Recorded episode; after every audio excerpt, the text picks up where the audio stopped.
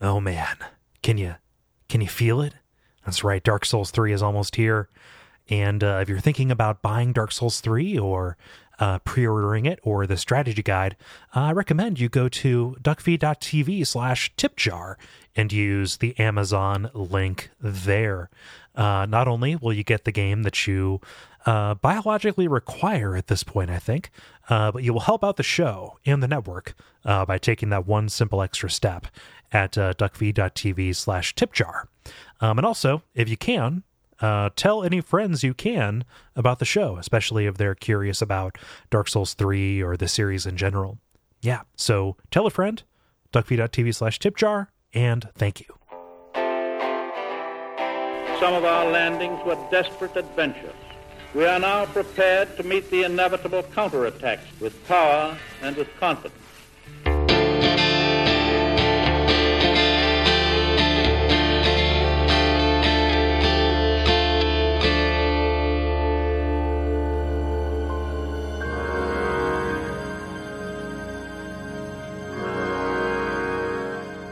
My name is Gary Butterfield, My name is Kole Ross.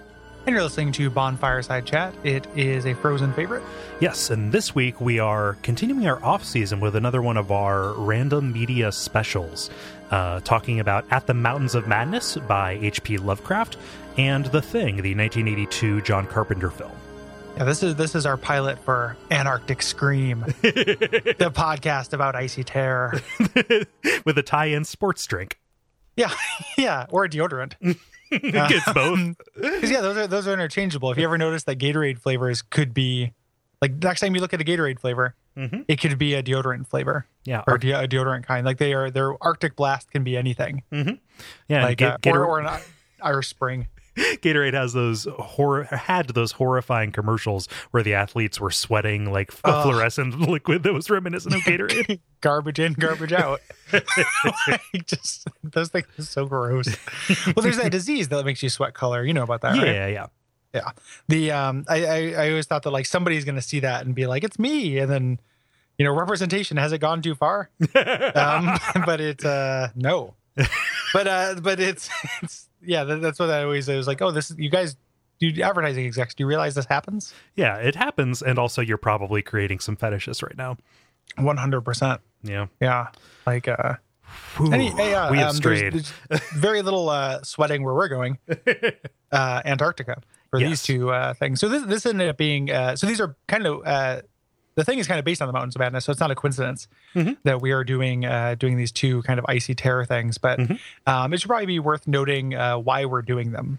Right. So both of these, I I feel that like I'll I'll take the blame if anybody says like, why are you doing this on a Souls podcast? Um, both of these actually have like, to my mind, a lot of themes specifically relating to exploration and uh, kind of the idea of existing and looking at a civilization after an apocalypse of a kind. Um, in regards to at the Mountains of Madness and with the thing, uh, the paranoia.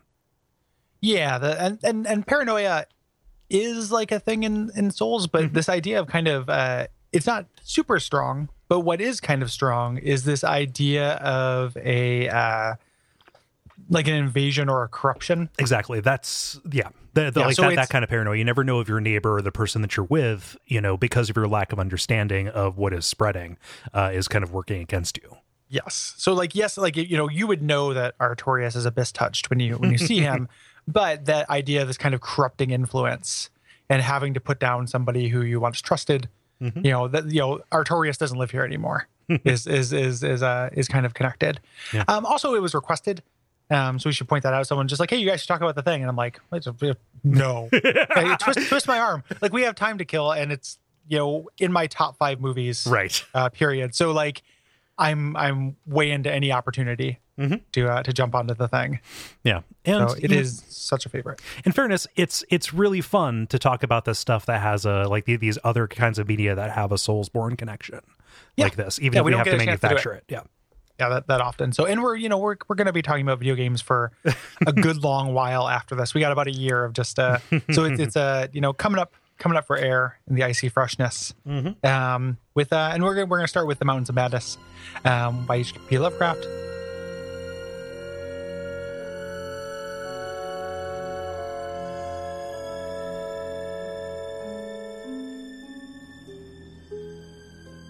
Uh, this was uh, originally published in two parts um, in Astonishing Stories between February and April in 1936 after being rejected by other pub- publications for being too long.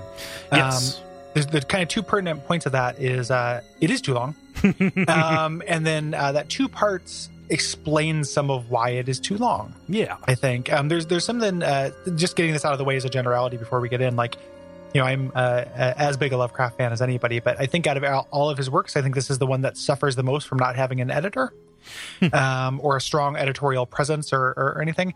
And uh, part of that, so the, these kind of things that kind of go are gone over multiple times, I think are a result of it being it's like a recap. Mhm. Like uh, the annotated version that that I'm reading shows the point in which it cuts off. Yeah. And it just and right after that, there's just like a big info dump of stuff that you already know, and I'm like, why Right. are you doing this? And then it, it just suddenly makes sense, and it never made sense to me when I read it before. Yeah. Um, so it, if you, if you're reading this, that's very I, I find that to be good knowledge. You know, keep in mind this is a part one and a part two, Yeah. and they came out a month apart or a quarter apart. Right. So- so so there is uh the, the- there is some kind of recapitulation and he is very kind of in love with the details of the civilizations that he brings up. Um and that is probably the part of it that objectively drags the most. Well, I to me that was I like the civilization exploring the alien civilization for me was the meat rather than the potatoes. The stuff Yes. that, that felt like a drag to me was the stuff where uh, detailing the expedition, um, which and that's because that was just something he was like super into. Yeah. Uh, it also uh, fits the conceit of the book is that like this is a report from a science-minded person to other science-minded people.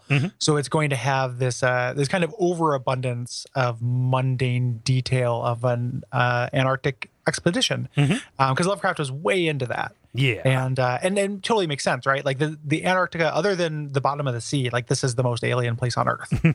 right. And even at the time there were huge portions of the map that Lovecraft wanted to fill in. Yes, and and we don't, you know, we, like in his mind, like we don't know what's there. So at the bottom of the sea, he put R'lyeh, and in the in the bottom of the South Pole, he put uh, this this city. The Leng Uh, archipelago or the Leng plateau. Yeah, yeah, the the plateau of Leng. Yeah, um, yeah. So it's it's it's it's still like all that stuff is super neat, and and I really love the story. It just I it, I would never say like, hey, if you're new to Lovecraft, go out and read the Mountains of Madness because. It, it is kind of a slog. Like it's a Yeah. long story. Yes. I think. Yeah, it's about 100 pages, which is like the only other story that that rivals it for length is The Shadow over Innsmouth. Yeah. Yeah. which And- I, I think moves quicker. Like, I mean, that, that could just be me, but I think that story moves a little bit quicker. Yeah. Uh, th- Um, this is a little bit like the like to me going back to it. I forgot just how much of the mythos is uh, included in this, It's- especially yeah, with how late it is. Like it, it, it puts a bow around a whole bunch of kind of like disparate things from other stories.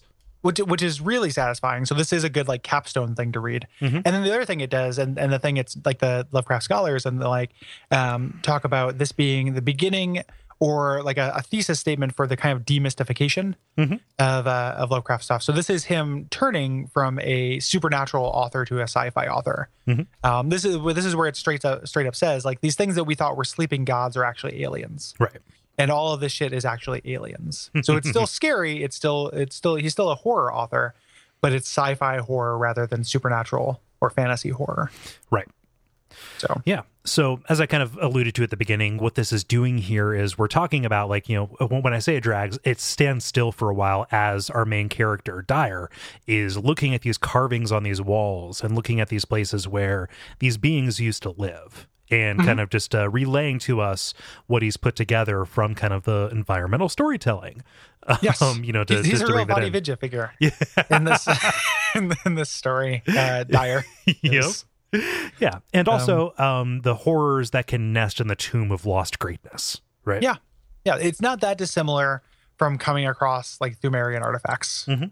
or whatever. It, it is, you know, this is something we do every time we play one of these games. Is what they're doing, and the same way that uh, at the end of this, and and you know, there's no spoilers because it's bonfireside chat, but like where he kind of comes to respect the people Mhm. we came to is like, you know, how many times in a Souls game have we seen a lost civilization that seems monstrous on the surface, but you come to have a sympathy for them? Mhm.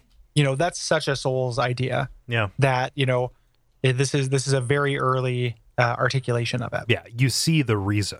Right. Yes. Like just uh, you look beyond the monsterism uh, to kind of the like the rationale, and Mm-hmm. that that that humanizes even the most inhuman thing. And and to me, to me, to my mind, that's the the strongest and coolest, most unique part of this story. Yeah. is that uh, there's a specific kind of turn, and we'll, we'll talk about it because there's a couple different interpretations. But there's a specific turn and passage in this that I think is really affecting. I think I, Uh, I think that I got it. Yeah, yeah. as a quote. I- so yeah, um, yeah. So uh, let's start with that, and so we're gonna go chapter by chapter. We're gonna move kind of breezy because again, like a lot of the stuff is like you know how many dogs they had, um, you know what equipment they were with, what the origins of that equipment is. Because Yeah. again, it's written from the perspective of a scientist for scientists. yes, there's It a whole an artifact from a world. there's a whole character that I didn't represent in the notes because he is there because he invented a new kind of drill. Yeah, Is this the um who did the drill? What is his name? Yeah, yeah, uh Peabody or Peabody, Mhm. Whatever. Yeah, um, and that new kind of drill, like, I dog, I respect if, if, if Howie, if you are into this idea of this drill, that's great. Uh, but boy, like, do I not care about a new kind of drill? That's that's that's how the Hugheses made their fortune. Can, can you imagine like the uh, the astonishing stories like banner with all the fonts and stuff under? It's like a new kind of drill, and then like a picture of the drill. Like, oh, just like coming right at you like foreshortens. Like yeah, yeah. like the like the new kind of drill gets about as many words as Shoggoths do in this, and that's crazy. um, Yeah, but but it is establishing this mundane, that like, just this Yes. mundane Yeah. tedium that is going to be that is going to be broken. subverted. the yeah, I, I mean, I, I get it. It's just it's when Yeah. you're reading it, it's just like, oh, drill. Every time that, dr- whenever the drill's not on screen, the character should be asking, "Hey, where's the new kind of drill?" Whenever the drill's on the page, just skip to the end of the sentence. Yeah, exactly. It's like it, it's it's almost Randian to a point. Like, Yeah. Uh, uh, hmm. Who is new drill? He's coming to save us all. The new drill's going to get to the heart of the matter.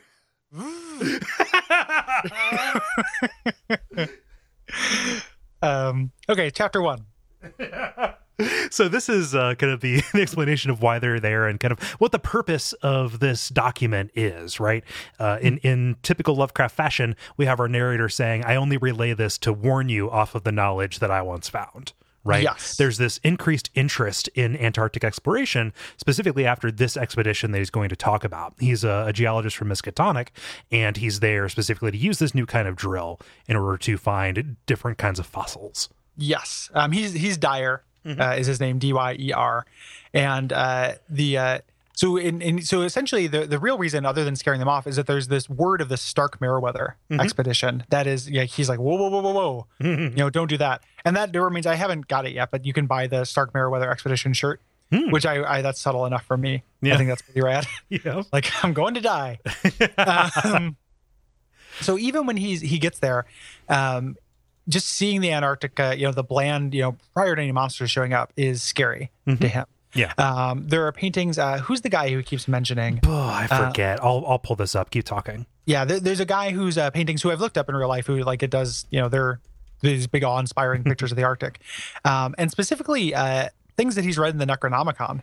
Um, which is kind of weird because everybody's reading the Necronomicon in this uh, in this book. Like it is, you know, multiple people have read it, um, and uh, it contains uh, this story. If you if you want to uh, to read descriptions of penguins Mm-hmm. that are that are designed to sound scary, uh, this is this is the book for you because even initially it's just like uh, grotesque penguins like waddling in their attitude or whatever. It's like, yes. what are you doing? just, just picture picture if uh, if March of the Penguins wasn't narrated so much by uh, Morgan Freeman, but more by Ron Perlman. yeah, yeah. Tony J's March of the Penguins. it was uh, these these are the paintings of Nicholas Roerich, uh, uh, kind of a guy who painted a lot of kind of like Asian scenes and landscapes. Yeah, and uh, and then they do have this kind of uh, like uh, bigger than life, imposing quality to Yeah. them. Yeah, Um, Lovecraft so just a- seems offended that penguins can't decide if they're birds or fish. Yeah, Pick a side. That's that's his thing. Plant or animal. um, the uh, so and the kind of the action is is cut off because when they're doing this this blasting, um, a scientist they have with them named Lake finds a triangular marking that looks like a he thinks is a print of some kind of huge beast, but it's hundreds of millions of years old. Yeah. Um, there's a, and that is a time in which we had like single celled organisms. So finding you know a print that is an animal that is uh in you know, this strata. yes ambulatory is a big deal. Yeah, and this kind of piques his uh, his his interest as we go into chapter two, which kind of details some of the lake expedition. He goes further in, inland, and uh, all of this is kind of relayed through these very terse kind of radio, um, kind of shortwave um, uh, um, transmissions, right? So this Yes. is this is secondhand, and there's an economy to it. You can hear what Lake says, and then Dyer is filling in the information with what he knows. Yes, and I, I think this is super cool. Yeah. Um, one of the one of the cooler things that I've had a chance to do is uh, one time I went to the uh, the Lovecraft Film Festival and watched the Historical Society do a live radio play of this. Oh, nice. Um, so they do all the effects and they have that you know, and do do sound effects and everything, even though it's just a bunch of like, you know, uh, men standing on stage reading. Yeah. Um, but it was it was a really cool presentation of this, and you can actually get that. Um, they they sell that as an as an audio play. Hmm. It's recommended. It's super cool. Yeah. Um, the uh, so they end up finding uh, end up finding this specimen um, in this mountain range that dwarfs the Himalayas. Um, Yeah. You know this this whole like everything here is way bigger than they thought. Um, and Just uh, one one single line: Everest out of the running. yes, yeah, like, it's the Mountain Awards. nice try, Himalayas. yeah, like Everest is just like every you know just struts in wearing Ooh. his pajamas from home. Move on over, K two. You're you're number two now. oh, I'm saying the mountain is shit. No. Yes, bad, bad mountain. and they're describing this kind of these cubes that are stuck to the sides of the mountain range, like perfect cubes, like a land of mystery and a dream or a gateway to a forbidden world of untrodden wonder. Yes. Yeah. Yeah. Um, and they end up finding um, so under this this kind of plane that is uh, scourged by this this incredible wind, um, they end up finding this this underground, this tropical underground that has all kinds of different fossils. Yeah. And uh, and he's there's a lot of hyperbole here, but one of the things I like about every you know when they're like Everest out of the running when they're talking about that is like these are really like passionate scientists. You know, like this, this idea, like he, he says, um, the, the quote here, um, this will mean to biology what Einstein is meant to math and physics. Like, you know, part of the like when you're reading a horror story, you're like, go back, there are monsters there. but you have to yet like they do a really good job, I think, of selling the idea that like, no, this is these their careers and this is their life purpose. Like this would be like, you know, I don't know what the equivalent for me would be, Yeah. but like it would be like a really big cat. But like, you know, finding like, finding the thing that you love more than anything in life. Mhm. And then just being like, well, there might be some monsters nearby, but come on, this like redefines my entire field. Like this is going to make my career. Yeah. Like um, they it- do a it- great job of presenting that. it's the, it's this weird version of scientist as adventurer like in Yes. 1930 like like, you know this isn't this isn't like the gilded age or something like that like that that this is far after eh, like that that should be a trope but like Mm-hmm. everybody's passion is is kind of is kind of inflamed here and that kind of you know undoes lake we're gonna we're gonna see this again in the thing but there's a connection here where at, at one point they're about to burn the alien and the one guy says well we can't do that because you don't burn the of the century Yes. Yeah. and it, it's it's uh, it's very similar in that. Um, yeah. They also find these uh, these green uh, star shaped soapstones with these patterns of dots. We'll find out what these are later. yeah Uh, but the the kind of star of the show is, is they they find here as well. the starfish head of the show are Yes. these bar- these barrel shaped fossils which we eventually find out like the the name that they give them almost as a joke at the start again because everybody's reading the necronomicon. They have a shared vocabulary here. Um these are uh, old ones. Yes. right? They have these seven foot wingspans and they have these starfish heads with prismatic cilia. Like this is in- incredibly detailed for a lovecraft description It's it's a well, and that's like so uh, playing into that greater theme of like science. Mhm. You know, because they're not going to like turn away. This is what they're here for. Mhm. You know, they're old ones now. Um, eventually they start calling them uh, elder things. I think. possibly here? yeah I think yeah, I think they, they he's not consistent with the usage, but um the yeah. So these things um this is a good every Lovecraft monster I think makes a good Google image search. This one is really uniform because it's so well described. yeah But they're crazy looking. like uh you know they, they describe them really well. But do yourself a favor and take a look. Um, I'll put something in the show notes that shows what they look like because it's really neat.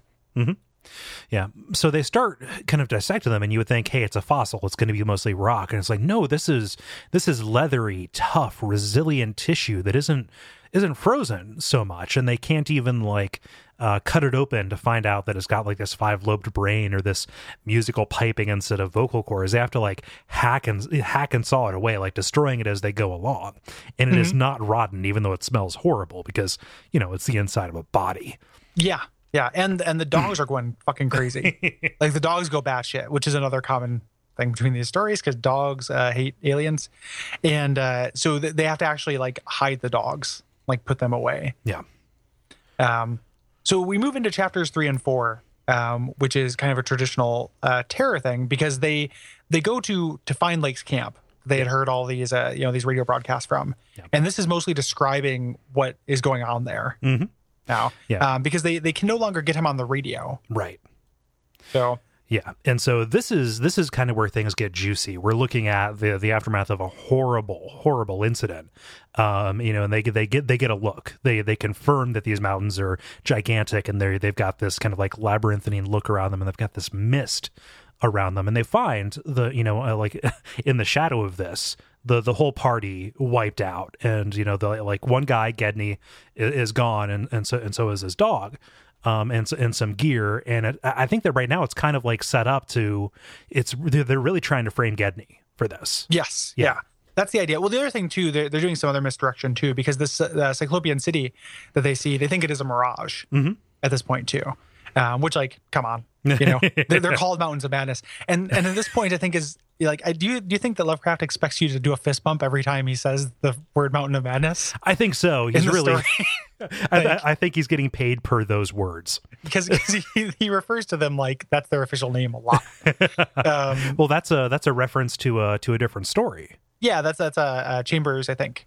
Uh, story. Yeah, Ed- Edward Plunkett. Um, oh yeah. Uh, Lord Lord Dunsany. Uh, Yeah, yeah, yeah. Uh, the, Lord the, the, Dunsany, the, yeah. the, the, the, the, the hashish man. Yes. Yeah, Uh, which the- which is great as it is. um, the uh, yeah. So this this uh this camp is crazy though. Mhm. Um, not only is it like a like a horror show, you know, where where everyone is dead. Like people have died either through strangulation or laceration. Um, some of the bodies are dissected, Mhm. um, which is fantastic. And there's all these weird little details here that I really love. um, there- there's like spent matches, Yep. Like like a, a a whole bunch of spent matches, which I really like. And then Yeah. is this or does it come later where they're like the tin cans are stacked in a weird way? Yeah, that's uh that, that that's later on. Okay, that's Yeah. so good. Um, they, Um, they, they, they smell gasoline here too. Yeah. and that and that that factors in in a big way later on. Um, but uh, specifically, like all of the, the the bigger bodies, the fat guys, they had like huge chunks taken out of them, Yes, which uh, it just uh, and kind of the the thing that makes this look particularly mad, uh, you know, aside from the horrible violence, is is this idea that uh, uh, you, the the specimens they, they they find them, the ones that, that that have been dissected, they're buried upright in these mounds um, that are shaped like the stars. yes, yeah. Which I mean, and so they they just think like Gedney has gone fucking bonkers. Yeah. So he, he said, he, like, buried upright, it reminds me of uh, the picture of those Cadillacs in the desert. Oh yeah, yeah. um, and the uh, uh, so and everything else that's missing, they think it's just blown away, which sounds crazy, but isn't because the the winds in Antarctica are the worst winds on Earth. Mm-hmm. Right. Like uh, that's something that was in my annotations. They were talking about how like you know gigantic pieces of equipment will just blow away. Yeah. They were nothing. There's a, there's a fantastic documentary that Werner Herzog did called uh, um, Encounters at the End of the World. Um, that is about um, Antarctic kind of scientists and researchers, and just goes into a the conditions there and kind of how man is ruining it. Like very little of it is white and pristine; most of it's like muddy and full of equipment. But they go into a lot of those kind of difficulties. Um, yeah, Yeah. but yeah, you know, the, the the motivating factor here now, like there's nothing there's nothing for us here. Uh, we need to go after Gedney because he is uh he he's gone and he's the only person that we can actually ask about this. Yes. Yeah, we had to find out what happened Mhm. here. Um, yeah, so they, they head to the these outskirts of the city uh, in the mountains, and it is uh, it, it, they they name track, you know, check a lot of real places Mhm. here, um, including uh, Machu Picchu. Yeah. Um, you know, which is and it's it's, it's over this, uh, this this gigantic network of caves and tunnels um, that actually make this curious kind of singing sound as the wind crosses their mouth. Yeah, God's playing the jug. Yes. yep. Which is just a nice like little uh, word picture. Mhm. Kind of imagine it. Yeah. Um, so in, in chapters five and six, they actually get to the city and Yeah. they start talking about it. They, they they climb higher than they thought their plane could, and they Yes. they, they they pack their they they pack their plane up and they cover it so it doesn't freeze over, and they look down at this just massive sprawling site spreading further than 50 miles in each direction of just the tops of the buildings in this city sticking out over a glacial sheet. Mm-hmm. Yeah. And uh, and the, the city is made of these blocks of this this gigantic like Precambrian slate, and there are all these decorative carvings, uh, which they spend a lot of time kind of uh, describing and going into. Yeah. Uh, and there's a little bit of petrified wood left that used to be shutters, which like whenever you, I love when they're describing the city and you start imagining, because we know what these things look like. Um, imagining like imagine an elder thing uh, opening a shutter, like, like it's Well- hot here. well, well, well, his tentacles move with the utmost of dexterity. Yeah, I guess I, that is 100 percent true. Yeah, or they just get you know moved it with their their musical piping or what have you. Like we have no idea. Or, or let's be honest, they just you know invented a, a monster to do it because because they're lazy bastards. oh, Shoggoth, Yeah, Shoggoth. Uh, yes, yes, sir. please feed. Would you favor me by feed, by hand feeding me grapes, Shoggoth? Shogsworth. yeah, yes, sir. Try to get less of your protoplasm in the grapes next time, Shogsworth. Indeed, sir. Um, but um but yeah i just i love these details and especially later later on when they talk about you, you don't find any of the furniture but talking about how by looking at the carvings uh they kept all the furniture at the center of the room so they could because they were just they, they were like little kids that were drawn all over the walls all the time. Um and also like the strange chairs that they had to sit in because I of their really like- body shape I love a weird chair, man. like uh, the idea of conceiving chairs for aliens is great. um, and Danforth is just like he's his imagination's going crazy, yeah and he's saying like, you know, do you think that this was just overtaken by ice, um, and it, it was just a, a disaster, or do you think that they had actually moved? right You know, like could could this civilization still exist and be elsewhere? Mhm. Um, so th- they continue through into this kind of labyrinth with these uh, uneven floor levels. yeah Um, and they're they're marking their path. They're Hansel and Gretel, Greteling it, yeah um, leaving scraps of paper and stuff. this is house of leaves as fuck or house of leaves is this as fuck It's also super soulsy. Like this this this could be like this is like Shulva. yeah You know, like this this could be a uh, a level. Yeah So and we've talked about these carvings but they're just complete masterworks and they Yes. have like these details that like dyer as he's looking at them says i don't have the sensory context to understand what this is saying which is yeah, that's super cool. They're also not uh, unlike other carvings and stuff that you find in Lovecraft. Like they're not inherently evil. Mhm. Um, and they're not described. It's not like when I look at it, I get a an uneasy. Like they're weird, but they don't. They're not emanating terror right or anything, which I think goes with how this story wants to frame the elder things. right. Yeah. But the carvings in, confirm that yes this was um uh built by the elder things or built you know commissioned by the elder things uh, out of out of rocks laid down before the true life of earth existed at all. And they find these these uh, these sculptures which confirm like really recent physical and yeah yeah physical findings. Yeah, and and and they uh, uh they, they, they, it talks about life that is not only before Earth, so it's very old, um, but also from from the stars. yes You know, so it it is confirmed to be an alien thing. Yeah. And, Um, and that's what this next chapter or this next set of chapters is going is going into where we talk about the culture and history of the of the elder things. Yes, yeah, the lore speculation based on statuary. Yeah. Um, so they they traveled the old ones. We find out they traveled through space and they they have these massive wings. And prior to this, they thought maybe the wings were used for aquatic uh, navigation, but it turns out it's actually both, Yeah. um, because they can they can live actually anywhere Right. um, above water or in space. Except in cold.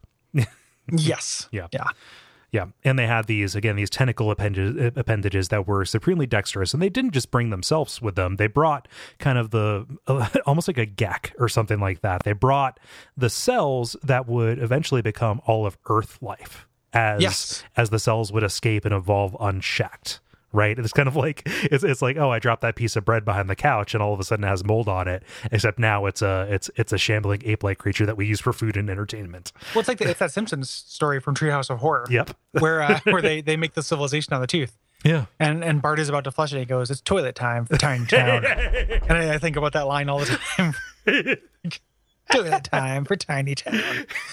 Um, the uh, uh, it's it's it's this is where they also talk about because they'd seen references to to you know mythos tomes essentially that talk about life being created as an accident or a joke, and this is confirming that.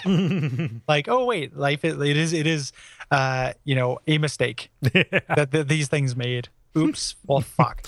Um, Turns out the old ones do roll the dice. Yes, ex- exactly. Um, so, so this technology where they have the, the these shoggoths, and the shoggoths are essentially these like protoplasmic uh, kind of things. They can they can create new organs um, that can do interesting things kind of on the fly, Yeah. uh, and they can perform like a bunch of different tasks. Like they're Yeah. kind of all-purpose goop, kind of like the all-purpose goop from uh, Soma. Yeah. Um, and and they, they're used essentially as like beast of burden, and they Right. they built these giant cities. They're kind of a slave race. Yeah, and uh, the, the, the, I I love the size. They're 15 feet around if they are in a sphere. If they happen Yes. to be in a sphere at the ti- at the time, and they, it's it's funny because Dyer's talking about like as they're going in before this is, is confirmed. He's like, "Oh, Shoggoths, you know, even uh, the, the the Mad Arab who wrote the the the Necronomicon. I forget Al Hazred. Mhm, yeah, Yeah, uh, even even Al Hazred never saw them. Like he he was doing a shitload of drugs and he just inferred them. You know, the existence yeah. of Shoggoths, right? he said they didn't exist on Earth. In the Necronomicon, it says they definitely don't exist on Earth. Yeah, he was just Um, plain is- tripping. Yeah, and they say that's either him trying to protect people, you know, protect their minds, which like, you know, the, the Necronomicon's not a great book to write if you're trying to do that. right. Um, or he he didn't know, and they're finding out like new shit. Mhm. You know, this is like like reading, you know, picking up, uh, I don't know, uh, uh, the the Da Vinci Code and finding out about a secret Da Vinci Code. And he's- um, like there's an extra code. oh gosh. So yeah, they, they, they have these Shoggoths, which are incredibly adaptable. Um, and we learn a little bit. So the other things, they're uh, they're they're combined. uh, They're they're described um, by Dyer as kind of being this cross between like radiata, like uh like uh oh gosh, sea sea cucumbers or starfish and vegetables. Right, mm-hmm. and they can reproduce by spores, just like asexually, but they don't have to do this because, like, they don't have a replacement rate. They're effectively immortal. Yes. Yeah. And uh, and we find out those those stars that we saw before and those soapstones are actually currency, which is pretty cool. Like a cool little detail. Like we were just finding some some dollars lying around. Yeah, Um, and so then it gets like into again just real actiony and tying everything together. Yeah, it gets into Uh, military history. Yes, because uh, something called the Cthulhu spawn, um, which are another like Lovecraft monster, and I think the spawn are not mentioned elsewhere, but I could be wrong about that. Right. Um, come to Earth and actually drive the old ones back into the sea um, until the lands of the Pacific sank along with uh, R'lyeh. Yes. So there is this war. Um, and that war doesn't really come up that often. No. you know that's not really important. What's way more important is this uh, this Shoggoth rebellion Yeah. that starts here. the, the war of resubjuga- resubjugation because they were too adaptable, right? Yes. Almost like humanity, you would say. or like AI. Like they, they created a you know an, an a it's Skynet. yeah. Like it's like Shognet. Um, the um, Shoggoth's uh, time to shine now, sir. we spent so much time wondering if we could that we never stopped to ask if we shog. Yeah, if we cog. The um, the uh, the the Mi-Go show up Yeah. as well. Um, I, I didn't think the Mi-Go were actually like a like an organized like they're they're just Yeti, right? No, no, the the Mi-Go um, can shapeshift Okay. as well. Mi-Go are um, these kind of they're the they're the fungus out of space. They are these kind Hmm. of buzz uh, like bug creatures. Okay. um, but they can they can shapeshift as well. If you haven't read uh, the Whisper in the Darkness, you should. okay. Um, and then the uh, the Historical Society movie of the Whisper in the Darkness is excellent, Hmm. um, and that that's uh, it's really good. Um, so yeah, the Mi-Go are great, and I'm Yeah. glad that like this is like a greatest hits kind of thing. Like everything's showing up. It's so. Uh, this is going to sound like a pejorative, but I just want to hear your your reaction to it. Does this feel like Lovecraft writing fan fiction for himself? I don't I don't think so. I think this Okay. this uh, it's not fan fiction because there's Yeah. there's not. Uh, I think that he was approaching trying to tie everything together, which he had been doing in little bits. Yeah. I think that he probably and he was not as proud of this as other people were who who read it. Right. Um, but I think that he probably had this kind of sea change where he was like, "Oh wait, no, they're aliens," Yeah. and then wanted to tie that together with everything. Like Yeah. he wanted to make sure everything he had done before was included in that. Yeah. It, so so yeah, like uh, uh, that was initially my feeling when I read this at the start. I was like, oh, this is I, I recognize all this stuff from like from somewhere else, but he really is like making a Rosetta Stone. Yeah, like that's you know it, it's all tied together. You know, is is the idea here? I think. Um, whereas previously, like they were kind of monster of the week Yeah. style things, but it, it it's I think it has kind of a, a grander impact if you think of this. You know, with this humanity being this uh, uh, side effect, essentially, of these wars between cultures we barely understand. Yeah. You know, um, in in time immemorial. Like I think that's the idea that he landed on as being the most appealing, Yeah. and there was there was room for it. Like you could you could fit his previous things Yeah. under it. We're, we're, we're, we're the elves on Bender's back. Exactly. Yeah. Yeah. Or we're living on that tooth in uh, yeah. in on Lisa's tooth. Um, so yeah, so the, the the old ones who they, they were fighting um, were ultimately driven back uh, because they're not of the material plane. Yeah. Well, spe- specifically, sorry, my, my notes get ambiguous here. The elder ones, the elder things were driven back because Yes. they were fighting the, these cosmic these cosmic threats. Yes. Oh yeah, yeah. So the the star spawn, the Cthulhu uh, star spawn and stuff can kind of phase out, and we, we see a little bit of that when we uh, did Call of Cthulhu. Yep. Um, where uh, Cthulhu, when he gets killed, he just kind of phases out. Um, so they they can actually, uh, you know, uh, they're, they're way more versatile. They're insubstantial. they can choose Yes. to be. Yeah. Yeah, and the elder things are not. They're made of meat, so much so that they even you know have to kind of go dormant Right. and freeze themselves, which is another thing that'll pop up in the thing. Yeah. So the final piece of the puzzle here, and this is, is you know to, to a geologist, this is this is akin to just the, like the big twist. All of this used to be at the bottom of the sea. But Yes. much like R'lyeh fell, this was kind of thrust up over the course of this, you know, massive, just kind of like millions of years of seismic activity to be some of the highest mountains in the world. yes, yeah. Um, because and and so they're they're looking at all this stuff. It's all starting to fit with them and their readings and the like, um, and they think like, oh, this must be the plateau of Leng, um, which is mentioned in the the Necronomicon. And previously, I think there's another Lovecraft story that uh, some surmises that the plateau plateau of Leng is somewhere in Asia. Um, but here, you know, they're like, no, no, that was a mistake. That's actually here. Um, and this isn't even the highest point of that. There's Right, a place according- even higher. According to the uh, to the carvings.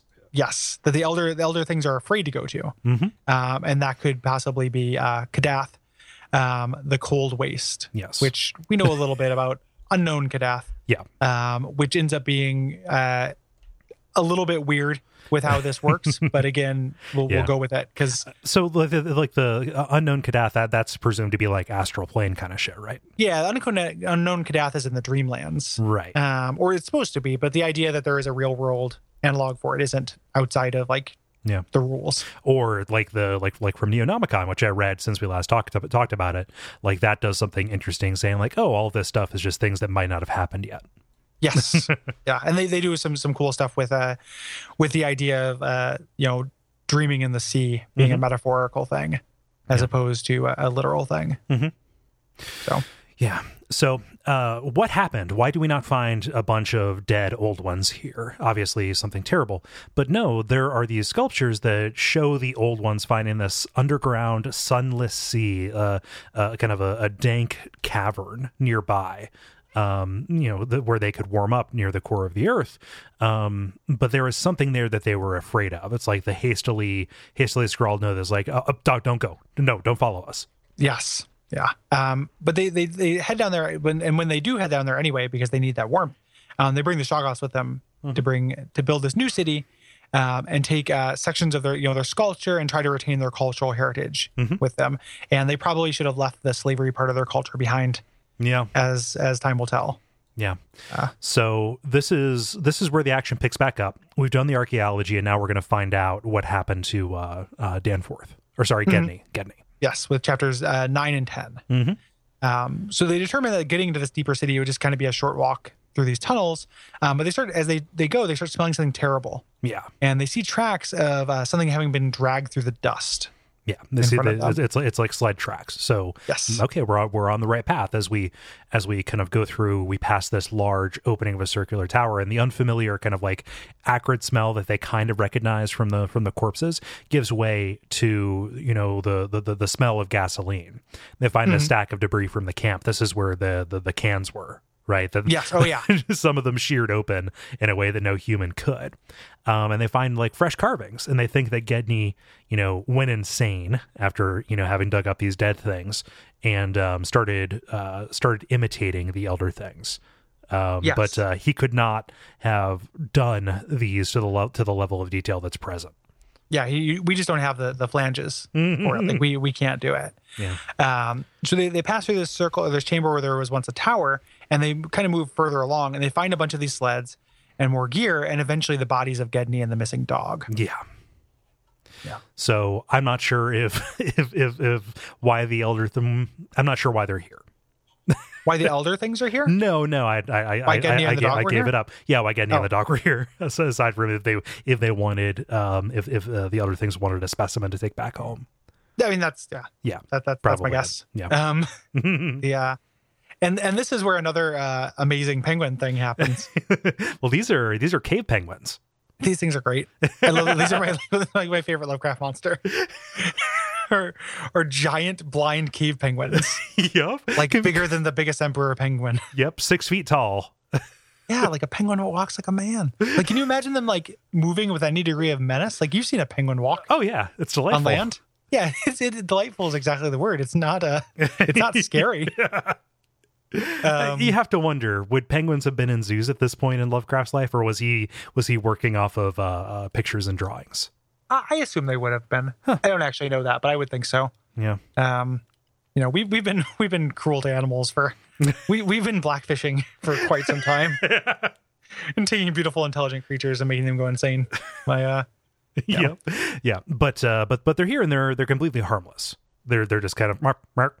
I, I love that they're blind. Like anytime you find a, a blind version of a real animal that's like evolved that way, Mhm. like that that hands on like kind of evidence of evolution. Mhm. You know, like within uh within the time that that we've been on Earth, the kind of things. Like I really like that. Yeah. But um, past this uh, th- this gaggle of uh, of the of these penguins, the, the the carvings start to change. Right, there's this degradation to decadence, which is which is a word that uh, that that Lovecraft r- really likes to use, but it starts looking like a like a parody. Yes. right? And you know, uh, a quote here: Danforth had the idea that it was a second carving, a sort of palimpsest formed uh, after the obliteration of a previous design. Yes. So they're they're they're essentially you know uh, uh, drawing over the stuff to to kind of make fun of it. Yeah. Um, and then they uh, they find some bodies on the ground Mhm. as they get here, and uh, when they when they find these bodies are actually when they get down there for chapters 11 12 um, these bodies are dismembered and decapitated old ones Mhm. um, and they are in pools of their own green blood um, and they recognize uh, you know somehow that you know because of the uh, the carvings from before that this is the work of shoggoths like they're they're killed shoggoth style um, which is what you say if you go into an in-n-out burger and you want to die if you want to have your head twisted off like a like a soda bottle cap. yeah, yeah, yeah, uh, twist off my head, animal style. um, and uh, so they know this was the Shoggoths, and they're like, "Oh shit, these things are bad news." Mhm. Um, this it's like the war of resubjugation all over again. Yeah. And so this immediately, like in the in the moment of panic, Dyer starts putting everything together and he realizes that the the, the folly of making these shoggoths and kind of whipping them around and kind of just trusting that this really powerful thing would always stay docile describes them as more and more sullen, more and more intelligent, more and more amphibious, more and more imitative. Great God, what madness made even those blasphemous old ones willing to use and carve such things? Yeah, yeah, Yeah. it is. It is the the elder things got fucked up, you know. And like, there's one of the things um, that I really like about this, and they they point this out in the uh, the Podcraft episode about this too. But um, I also really love it is this idea that like the elder things are not uh, they they fuck up a lot. Like they they are really advanced, but it wouldn't be it wouldn't feel like Lovecraft if they were perfect. Right. You know, like nothing. No, things are way more advanced than humanity, but they're still flawed. So one that is so cruel to humanity, which I'm into, like it's very dismissive of humans and all their accomplishments, which go Lovecraft. Uh, but also it is uh, it just makes them much more interesting. Like finding a civilization that done fucked up Yeah. is way more interesting than finding a utopia. Mhm. You know, and uh, and th- and that's what happened here. Yeah. Um, and this is where he he kind of has this turn where he realizes like, oh, you know, the they were they were like us. Like not Right. only did they get kind of fucked up by their own thing, but he says like they were scientists to the last. What did they have do that that we would not have done in their place? In the end, they were men. Yes. Um, and that's like that's such a cool idea for that to be the the scare like the revelation for this Mhm. you know is just like oh wait like that's this is we're on that track. you know, like the the elder things did essentially what Lovecraft pro- protagonists should not do, mm-hmm. which is fuck around with things that you don't fully understand. Right. And seeing that play out on this huge scale, you know, like everything is bigger. It's such a bigger, more advanced civilization is really cool. It's like a Yeah. really neat kind of zooming out on mm-hmm. his the themes he's explored in really small ways in the entire time he's been writing. Yeah. And like just even within this within this work itself, the way that it manages that expectation or the way that it, it it's it's not a straight shot to this. Like the, the like when I first read this, it really did catch me off guard that this is what it would ultimately be about. Because it starts out as like almost a murder mystery, and then we find out about this race of monsters. And again, like we said at the beginning, just the the, the immense sympathy that you know at least Dyer feels, and we feel through him, right? As he as he describes, he he pieces it together. He Sherlocks it back and is like, okay, well, no, it wasn't it wasn't uh, Gedney that killed those people. These things they woke up because they were under the sun again, and because they're scientists and because they're you know they're they're just like us, they killed these barking awful things that were you know making a lot of noise at them and then decided to figure out what was up Yeah, figure out what makes them tick. Like, you know, play with a matchbook. Mhm. Like, what is this? Yeah. You know, like let's how do we experiment and figure out what this is? What is this this one version of this thing that's bigger than the rest? Is it because there are different things inside it? Mhm. Let's find out. Like it, they're doing the same things we've done, and it's such a cool inversion Mhm. of what he does. Where like, it's, you know, because the Lovecraft is all about the unknowable, and it's all about us not being able to understand the motivations of things, and that's not what the story is about, and that's why it's so cool. Like he, his entire body of work is about that. Yeah. And then the idea that like he's like, oh, it's scary because you can't understand it, and then turning around and saying, you know what, it can be scary because you can as well. you know, like being able to relate to this is as scary an idea yeah as not being able to. And it just it's really really neat. And like when I when I ta- when I look at it as a whole and think about it uh, in his body of work with all of the references to everything, like this is really like a capstone kind of thing. Yeah.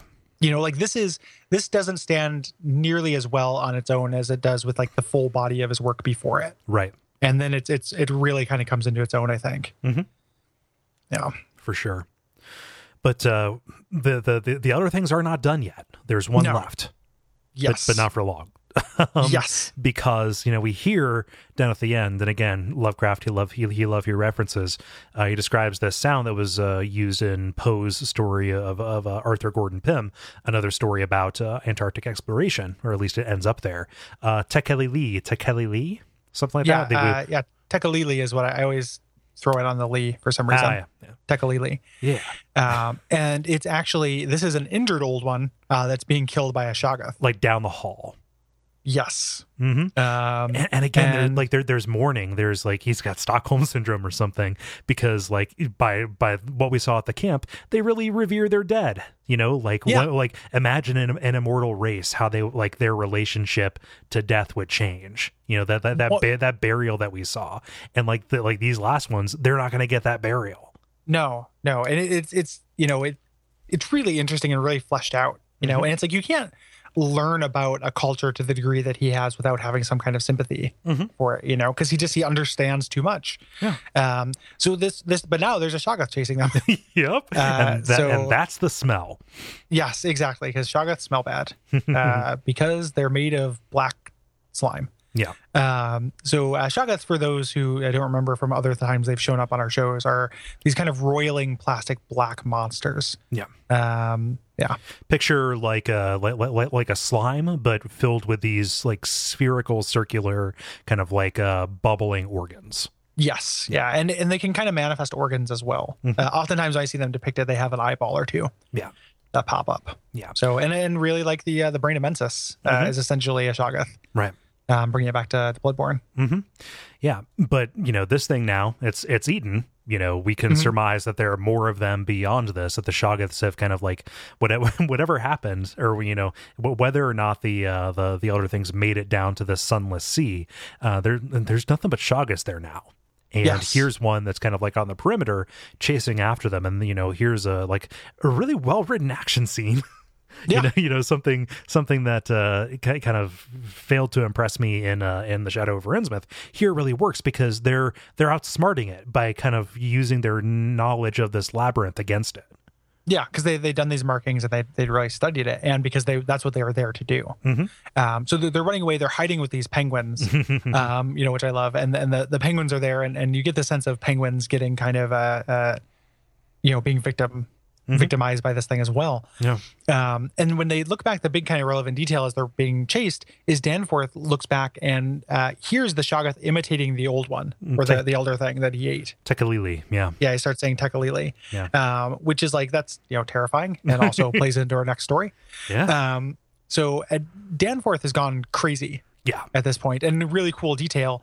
Um, and the, the whole thing has this kind of like being pursued by a train Mm-hmm. feeling to it that is underlined. Like he he straight up says says it. Um, Yeah. But there's underlined by him uh, to stay kind of sane and keep focus. He starts reciting the order of train stops Yeah. from his hometown, which is a really great detail. Yeah, and it, it talks about the the Shoggoth filling this the, this uh this tunnel like a subway train filling uh, like like like a piston. Right. Yes. Describes it as this uh, plastic column of fetid black iridescence. Yeah. yeah. Um, so, so they make it out of the ruins. They climb up the spiral staircase to the tower and get back to the plane. Um, and as they they fly away, um, it's still not over yet. No. Um, yeah. So they, they look forward, and I think it is uh, just Danforth um, who ends up looking forward and looking back because there are even there are more things, and we never actually figure out what those things are Mhm. necessarily. But there's something else in the sky or high up. Well, it's the mist. The, like that that that mist is the ambient uh, Shoggoth off gassing. Well, there's the mist, but there's something else there that he sees specifically. Uh, oh yeah, Right? But he Yeah, like he, he won't speak about like he said. Yeah. Uh, I, I saw it as a mirage. Like he looked back in the mirage and he saw all these things that he lists off, including the primal white jelly, the color out of space, and the moon ladder. I love the moon ladder. um, you know, so he's he, his mind gets broken by something he saw, Mhm. um, which is either a mirage or some kind of god, you know, star Yeah. god thing Yeah. that that is there, and uh, and now Danforth just says Tekalili. Yeah. Um, and that's and that this the story ends. It is like this Mhm. super down note where like, uh, you know, Dyer made it out and Yeah. can try to warn people about this, uh, but his buddy has totally lost his mind Right. and uh and we never get like a resolution of what happens with you know the the Starkweather-Moore expedition or or anything. We can It make a, we can like- make a pretty good guess because if two people can go in here and find this and you know have these awful things happen, imagine a well funded directed effort. Like Exactly. humanity will prevail, and humanity, if Lovecraft has anything to say about it, um, is going to extend too far into something that will consume him. One hundred percent. Yeah, it's it's not going to go well. Um, and and and really, you know, the Shoggoths are bad, but whatever this thing that he saw, like I, I never really read it as a mirage. I think that there's something else there, um, but I really like that it's not, you know, not uh, actually explained. Yeah. um, really good uh, if you want to kind of the the last total success in uh, dark corners of the earth is a shoggoth pursuit um, and that's a really good articulation of this that's what that reminded me of so if Yeah. you never played dark corners of the earth the shoggoth chase thing is really great Yeah, it's funny Um, how that game is just the best when there's a chase happening, and usually that is Yeah. not the case. yeah Like- well it's, it's it is like a lot for the first half like it is it's really bisected but it's it's still good i think the the trick being is it's still good in the ref- in the refinery. It just gets kind of shitty in the ship and in the uh, the wind tunnels or whatever. Um but the uh, the refinery is still good. And that that shot chase is chase is great because if you take the time to look backwards you die. Yep. um like it is it is really like they do a really good job of not being able to show the thing chasing you. They eventually i mean they do show it. Yeah. but uh before it chases you but that's a really great sequence that this reminds me of. Yeah. um but yeah it is it is a really cool story that is uh unreasonably influential Yeah. on things Definitely. And what's what's amazing is like if there's anything that the length serves for this mm-hmm. is that it can change modes so often. And this is something we've seen Lovecraft do even in the short time that we've been covering him for this show. You know, like you you just Call of Cthulhu is a it's a mixture of all these kind of like semi epistolary kind of things, but this gets even more adventurous with kind of like shifting back and forth with the perspective and you know showing you different details and revealing information in a way that really does maximize both kind of the alienness of this at the front and then your understanding at the end. yeah. Yeah. Yeah it, it is uh, uh it, it definitely does that um it it has that change it is to a purpose Mhm. i just think it's a little bit like you know even if they, that is the purpose is that that parts of it are supposed to be kind of boring to read um parts of it are kind of boring to read Yeah. uh you know and that and that's end up and you can kind of skim them which is great like you know when shit's going down Yeah. um but like on a word for word count it's you know there's up until the end there's a lot of sizzle Yeah. or you know not as much steak um so to speak or a lot of smoke and no fire Mhm. um but it uh it's worth it for the payoff. I think like a thousand times. Yeah. Like I really, really like the end of it. Um, I really, really like the kind of implications and how it fits into the larger work. And I love the archaeology.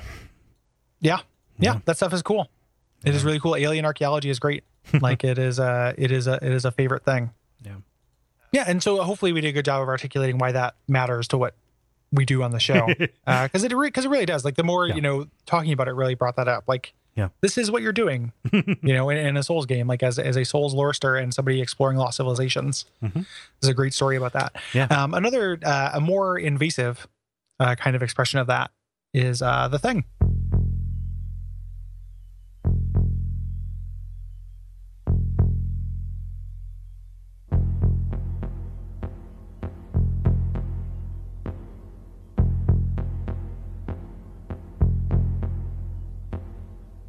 So, yes, The Thing, as we said at the beginning, it is a 1982 John Carpenter film, which is actually a remake of a really slow and weird 1951 film called The Thing from Another World. that is based on a short story called Who Goes There. Yes. Uh, that is also uh, kind of slow and weird. Um, there's also published, I think, in Astonishing Tales, um, published in the, the same magazine. Yeah. And This is a triumph of practical special effects. and it is Yes. also one of my favorite uh, movies of all time. Yeah, it, is- it is a it is a favorite of mine. It is it is also it is a triumph of special practical special effects, which which I love. But that's not the thing that impresses me the most about it. Uh, the thing that impresses me the most of it is it is a triumph of economy of storytelling, For sure. um, where there is no wasted anything. Right. in uh, in the thing. And I, I have this feeling that like if this were like a more common movie, Mhm. would add in subplots Mhm. to this, and there aren't subplots No. in no. the thing. It is it is this very very gripping like nearly once things start happening it's almost in real time like there's not a lot of like moving around Yeah. uh just terrifying scenario that is very successful at being scary um to, to my mind And um you, you don't think about it because it doesn't look like this kind of movie, but um, it's a really effective mystery story. Oh yeah Like- yeah yeah and you know, just like you, you don't see a kind of you know the combination of mystery and action is suspense, right? Mm-hmm. But like just the like the way that this is constructed, both to you know, but both to serve its purpose, like explicitly of, what of what's put on the screen, and to you know impart the feeling of like paranoia and distrust on you, and also to leave things ambiguous where John Carpenter wants it to be. Yes. Um, and, the, and the writers of the film want it to be. It's it, it is just so masterfully put together. There are no seams. Yeah, yeah, it is. It is. Uh, uh, if you look at the um, like facts about this, or you look at the discussion, it's all like, oh, when did this happen? and a lot of that stuff, there's just clues for it. It's not uh, spelled out. But it, it's the kind of story where you want to find out these details because they're important. Like there, uh, again, a lesser movie would have like a parlor scene at the end where MacReady like says what happened, and this movie doesn't do that. The the version Yeah. of the parlor scene that this movie does is one of my favorite scenes. Like I know I'm just going to keep It's- on saying favorites, but Yeah, it's it's super cool. It's not quite like it, but it doesn't lay everything out. I guess is Right, what I right, mean. yeah. Like it, it's it's not the end where he's like, this happened to this guy then, and this happened to this guy then, What- and this person was alone then. Like there's a little bit of that, and that scene is amazing, and that's Mm-hmm. the scene that um, John Carpenter like convinced him to do the movie. yeah, Like somebody was shopping the script to him, and they read that scene to him. Yeah. and he's like, "Yep, I got to do this." yeah. So just what it does instead of a parlor scene, like like Yes. what would otherwise be that, is so much more interesting and serves the overall thing so much better. Yeah, it's it's so fucking good. um, this would be this is a point in which I would say like if you haven't seen the thing, like you should definitely stop the podcast and watch it. You, ah, you know, I'm going to say that too. Actually, Yeah, I, I never say that. Uh, and it's not because like you know the more like we don't get like a cent per per minute that you listen to or anything, um, but just like this is an unqualified. This is like, again top five movies of all time. Yeah. Like this is an unqualified recommendation for me. Yeah. Um, I I love this movie. Uh, It is not for the weak of stomach. Um, Nope. It is really gross, but it is uh it is not. It's really impressive to me. yeah. It's it's really gross. Um, and also there's a lot a lot of bad things happen to dogs. Yeah. Oh yeah. Yeah. If that is a hard thing for you, um, yeah. It's also like you know, just a bunch of dudes, um, which I ended up like. So there, there's not great representation in the movie. Like there are no uh, lady cast members, which you know is not best practices. I ended up kind of liking that, mar- not because I don't want to see ladies, but because I feel like in the hands of Hollywood, a lot of times what would happen would be a love interest or something. Yeah. Which would again no subplots. Like I no time for subplots in this movie. I don't want to Yeah. see any of them. Yeah, like Um, like so- like this movie and Glengarry Glen Ross are the movies I can I can you know excuse for that. Yeah, it is. It is a rare thing, but it is, Uh, I think it's okay and good. Mm-hmm. Yeah. In this movie. So Um, definitely yeah. go and watch this movie and then come back and listen to it. That's part of the reason why I put this at the end. Mm-hmm. yeah. Um, but uh, I want to talk about you know just why this works so well and you know why this kind of like matters in the context the context of this show and this series. yeah, and in just kind of of, of culture, I guess. Yeah. um, you know, because it, it, I feel like this is a more tenuous link than the Mountains of Madness to Mhm. Souls. Yeah. Um, it's not, we're not out of our minds including it, but it is a little bit more tenuous. And and the part that is there is this idea of the spreading corruption, um, or and this version of loss of identity. Yeah. Um, that is part of Souls and always has been with the the curse or the dark sign, or or the the beast plague. Like this idea of like kind of losing yourself and becoming something you're not, Mhm. and uh, people who you that happening to people you know Right. um, is is probably the strongest thing. I mean, the the, the instigating event event of this is somebody digging up something, Mhm. um, but this is further of past the aftermath of that. Yeah. yeah. Definitely. Um, so if you want to think we're just having fun, we are. Yeah, that, that's also okay. Um, but this is, you know, this is worth. Uh, I can't imagine anyone being like, "Oh, this is bad. Don't talk about this," because again, I can't. I don't understand the the person who doesn't like this movie, um, unless you just can't handle horror. Yeah, which is gore, also like, okay. yeah. yeah. the gore, or the the horror. I can understand if you're not into that, but uh, Mm-hmm. if you have any tolerance for that, Yeah. For the love of God, Lawrence, see the thing. um, hear it. So so the, the the film opens up with the weakest thing in the movie, which is This is does this soda. I wish this so wasn't there. me too. Like, because everything that when this is referenced again later, it would have totally worked without this. Uh huh. like when we say nothing is wasted, like I guess that's a little bit of exaggeration because I tend to kind of like unfocus my eyes with this pre-credits Yep. Thing. Um, and it's really it's so short. It's just the pre-credits, Mhm. and it's because it's a flying saucer burning up and crashing into the Antarctic. Right. And like, just boy, ignore that. Like, just pretend like we don't know that's there. Just f- fade up on this helicopter pilot taking pot shots at a husky across the tundra using a sniper rifle. Which is so good. Like, Yep. it's, that's such a weird. Like, why are you doing this? Mhm. Um, it's you know, it's so out of context and it's so alien. Yep. Um, we get to this. We're introduced to kind of the main characters in this uh, the science base. Yes. American Science Base with MacReady, who's uh, played by Kurt Russell, and uh, we get this little like brief bit of characterization where he's playing uh, computer chess, and uh, the the he loses, so he pours his whiskey into what would be a very expensive computer. yeah. Um, we we basically whenever whenever MacReady is not using like holding a flamethrower, he's holding a bottle of whiskey. Yes, I I, he- I love MacReady so goddamn much. he gets drunk all the time. The uh, man, I'm just thinking about like if I was stuck on this thing and he destroyed my chess computer, I'd be so mad. I want to play chess? Like, you don't take away my only ability to play chess Th- th- like in this thing. this like th- this thing right here it's it's such a like it feels like such an artifact of its time in movies too Mm-hmm. like it's something that uh, it's always sunny in philadelphia pa- uh, parry, parodied with uh, lethal weapon 6 where they used uh uh what's his name's inability to make a three-point shot at the beginning and then they they lampshaded at the end saying oh no this is what you failed at at the beginning of the movie Hmm. because like this is this is kind of his defining moment even if he loses he won't lose he, he Yeah. you know he, he will do whatever he can to kind of like assert himself He'll burn it over failure yeah Yeah, he'll flip the table. yeah um, the uh, the helicopter pilot um, who's from from Norway and very importantly is speaking and is never subtitled, Mhm. which important. Um, uh, he lands and he uh, tries to throw. There's two of them, and he tries to throw a grenade at this dog, but accidentally drops the grenade. Mhm. And uh, you know the the his helicopter gets blown up. Um, he starts shooting at the dog. Um, and he actually takes a shot and shoots one of the men. yeah yeah, Um, they shoot him in the leg. So the commander uh, does a pot shot out of his window, shoots him with a pistol yeah. and kills the uh, the Norwegian. And they never understand him. There's this language barrier. right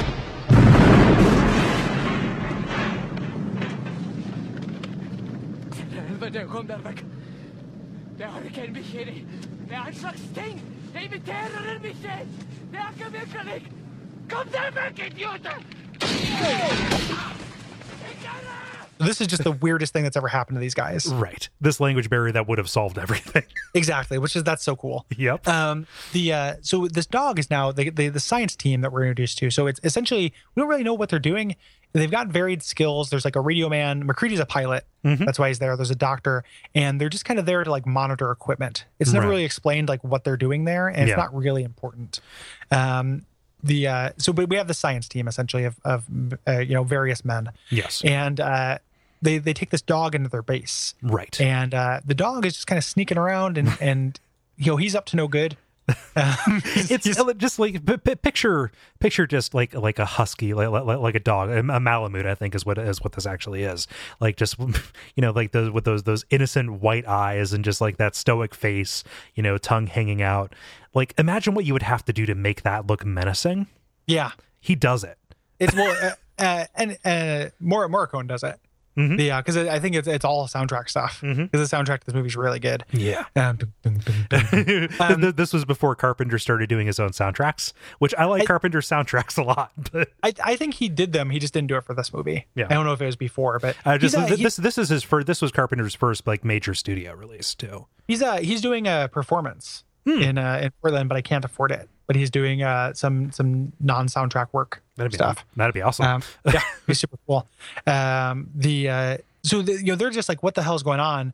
Let's check out that base and see what's going on. yeah Uh, so MacReady and Dr. Cooper, Copper. Uh, Copper uh, head on over to this North base and they find that it is burned up. Mhm. Uh, and they find two really important things Yeah. um, here. Uh, one, a gigantic block of ice that has been hollowed out. Right. like pulled up out of the earth and hollowed out. And uh, it's very intentional here that the block is big enough to contain many things and is Mm-hmm. not explicitly a shape.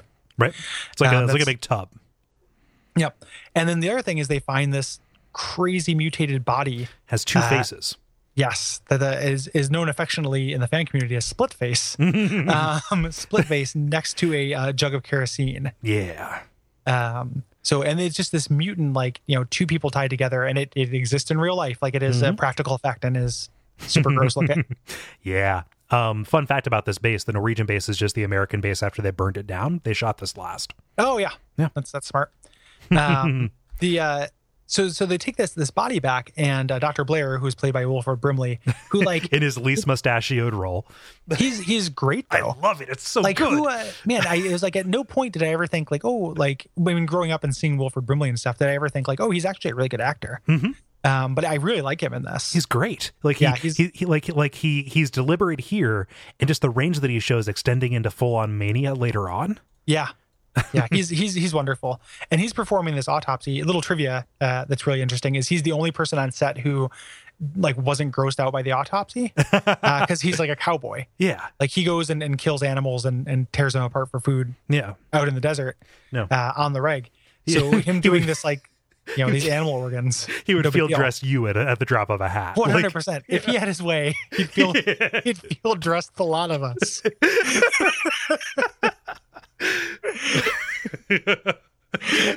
but yeah, um, but he's performing this this autopsy on this burned body um, that is distinctly inhuman, aside from these human aspects, and he finds these these organs that is just like it, it's this mess.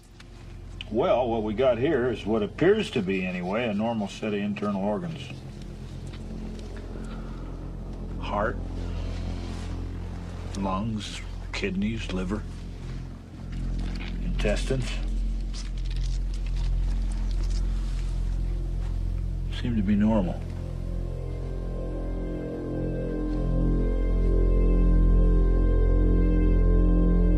And this gives way to one of my favorite transition scenes. Uh, just a, a fun little detail here. They watch taped game shows for fun. Yeah, yeah. They have. Uh, did any part of this uh, make this seem appealing to you? Because it did for me. Oh, Like, God. I was, I just- I was like, I could go go hang out in this Ar- Antarctic base for a season. Gary, all the time. I don't know how this one ends.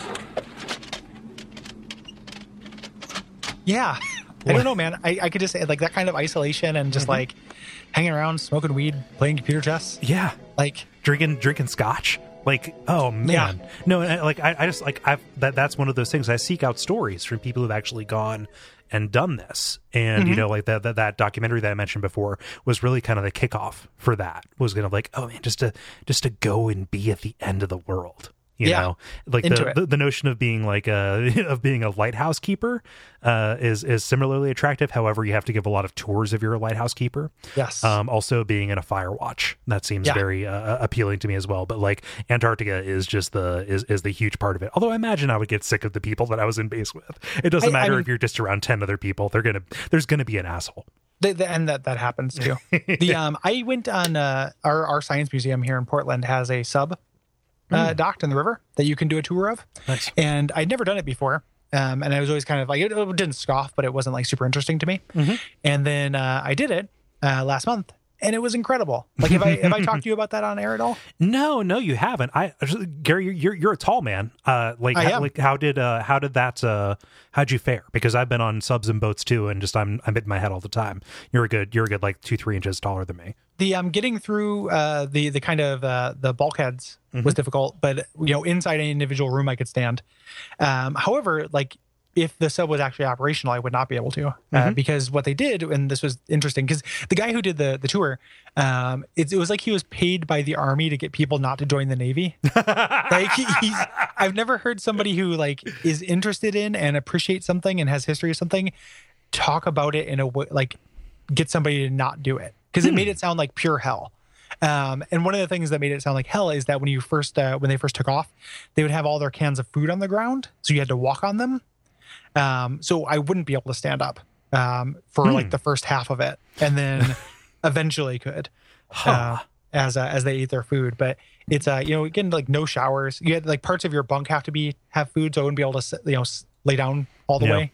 Yeah, Um, no, you, like you you bunk in shifts, so like when you get out of bed, somebody gets right into it. Yeah. Yeah. So you're, you're smelling it and nobody showers. So you're just, it's mm-hmm. just like, it's just like this disgusting stink pit. Like it just sounds like the worst possible thing. Yeah. And the, the big thing he was saying that like made it tolerable that people liked was soft serve. He's like, yeah, you know, they get, they get this soft serve ice cream, but it was, I, for some reason, similar That's to what they tell you to get you to go to the hospital to get your tonsils out. one hundred percent, like or, or like just like oh man, you'll like eating in the dorm, like they're soft serve. The uh, but the thing that made me think about this and maybe I was just like looking. They had like this big stack of VHS tapes, and I was just kind of looking at it longingly. Like I don't know why I like the idea of having like being somewhere for a summer and having 20 movies to watch over and over with like a group of dudes but like that sounds nice to me i don't know why That's basically what I do anyway. Like aside from the podcast, I live my life like an elder, elderly prisoner. So um yeah there's, there's something that's appealing about that but Oh, I- yeah. I, don't want to be at this arctic base because of all the killings and murders Right. but no, just like to pull a season, like to like to pull Yeah. uh, to pull an Antarctic summer. You yeah know, into it stretch goal well, no, the, just all you have to do you have you have to apply, prove that you're of sound health, and the NSF pays for you to be there. Like it's Yeah. it's totally uh, it's totally a thing. yeah Yeah, yeah let's start banking episodes six months worth. no, I just like, like it sounds like I'm joking because I'm laughing, but like it really is a delightful idea to me. No, no, I'm not. I'm like, I'm not really joking either. Like, I think it sounds really cool. Um, yeah. Um, so the uh, the crew uh, puts this dog that they have with all the other dogs, and uh, the other dogs are all sleeping when it comes in. But the way this is shot and the way the music is done is so dreadful. Um, I, I I love. um, and the dog uh, kind of crouches down and starts making these noises, and these tentacles sprout from its back. and it's showed in shadow and you think Yes. like oh this is going to be like a discretion shot right like oh here are these here are these tentacles here's something awful happening then nope extreme close up on the head splitting apart Yes. Um, and then one of the other dogs is it's heartbreaking. Is trying to get out. yeah um, and is biting the the fence, like cutting its gums and cutting its mouth open, trying to bore a hole in the fence. Uh, but it gets sprayed down with this acid, Mhm. uh, which is just you know that never comes up again. This acid No. spraying ability that these things have, but it's real creepy. Um, so if you know they hear this is going on, Mac throws the base on alert and uh, tries to get a flamethrower. Yeah he calls in uh, keith david uh, my, my third favorite character behind uh, mac and wilford brimley uh, play, playing childs uh, to come in to do the honors with a flamethrower which i don't know why they have flamethrowers around there but Um, I presume just like for ice exploration, That's or like thing, some, yeah. something gets frozen over and they, they in an emergency they have to yeah thaw it um, really fast. That's my my only guess. yeah um yeah so they they uh they they kill that the monster dog Mhm. uh, but but one gets out through the ceiling like you see it Yes. tentacle up into it yeah, which is super cool and they're just like well well shit um so they're, they're having this meeting at this point and uh blair kind of lays it out Yeah. um he says that you know uh, wilford brimley says that there's a they're dealing with an organism that can perfectly imitate other life Um, and Clark, who's the guy who's the the dog guy, yeah, he's the he's that- the quiet beardy guy. yeah. And this is when it becomes the like, who do you trust? Yeah, You know, uh, doppelganger thing because he's like, he's like, how long did you spend with the dogs? And he's like, why do you ask? You know, he's he's not like, uh, you know, I don't know, two to three minutes, uh, an hour. You know, he's just like, uh, I don't like where you're going with this.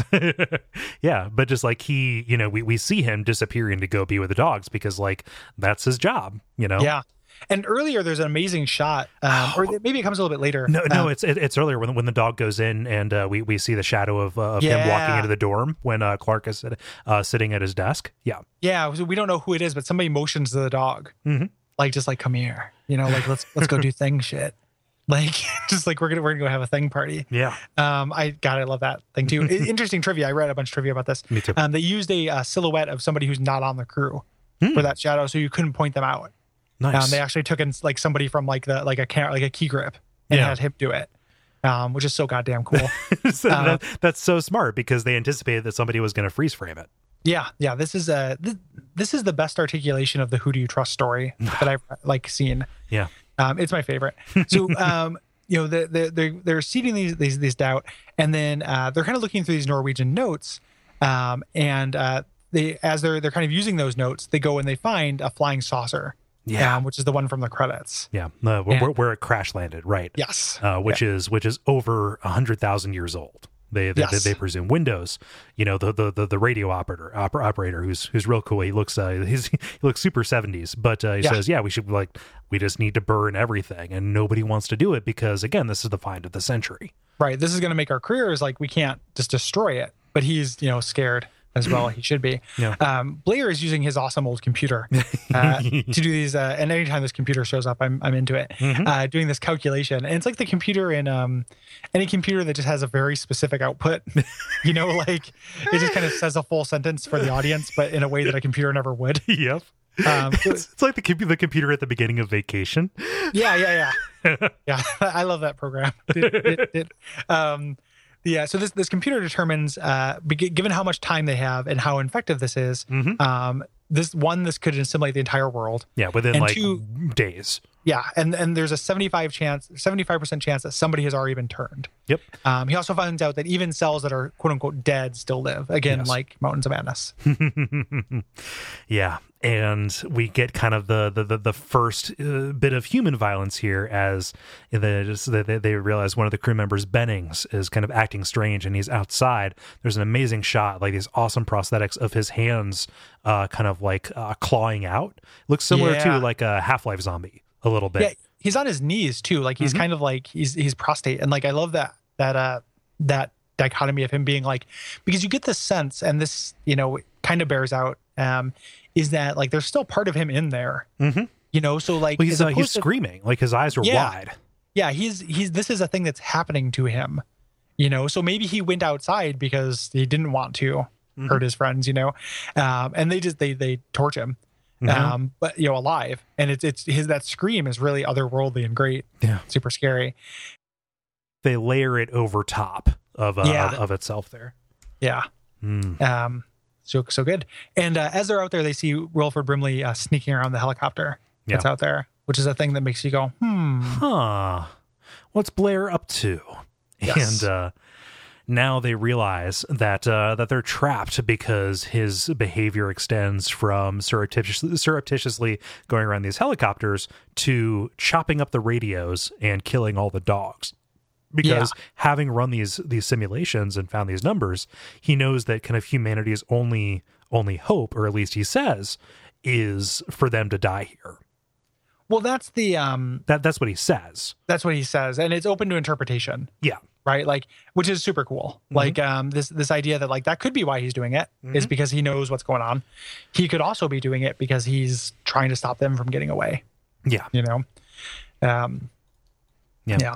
So as so they eventually uh, kind of take him out um and he's like firing at them. He's going to kill them. Mhm. um and they lock him up in this tool shack and uh, he says hey watch out watch clark. Yeah.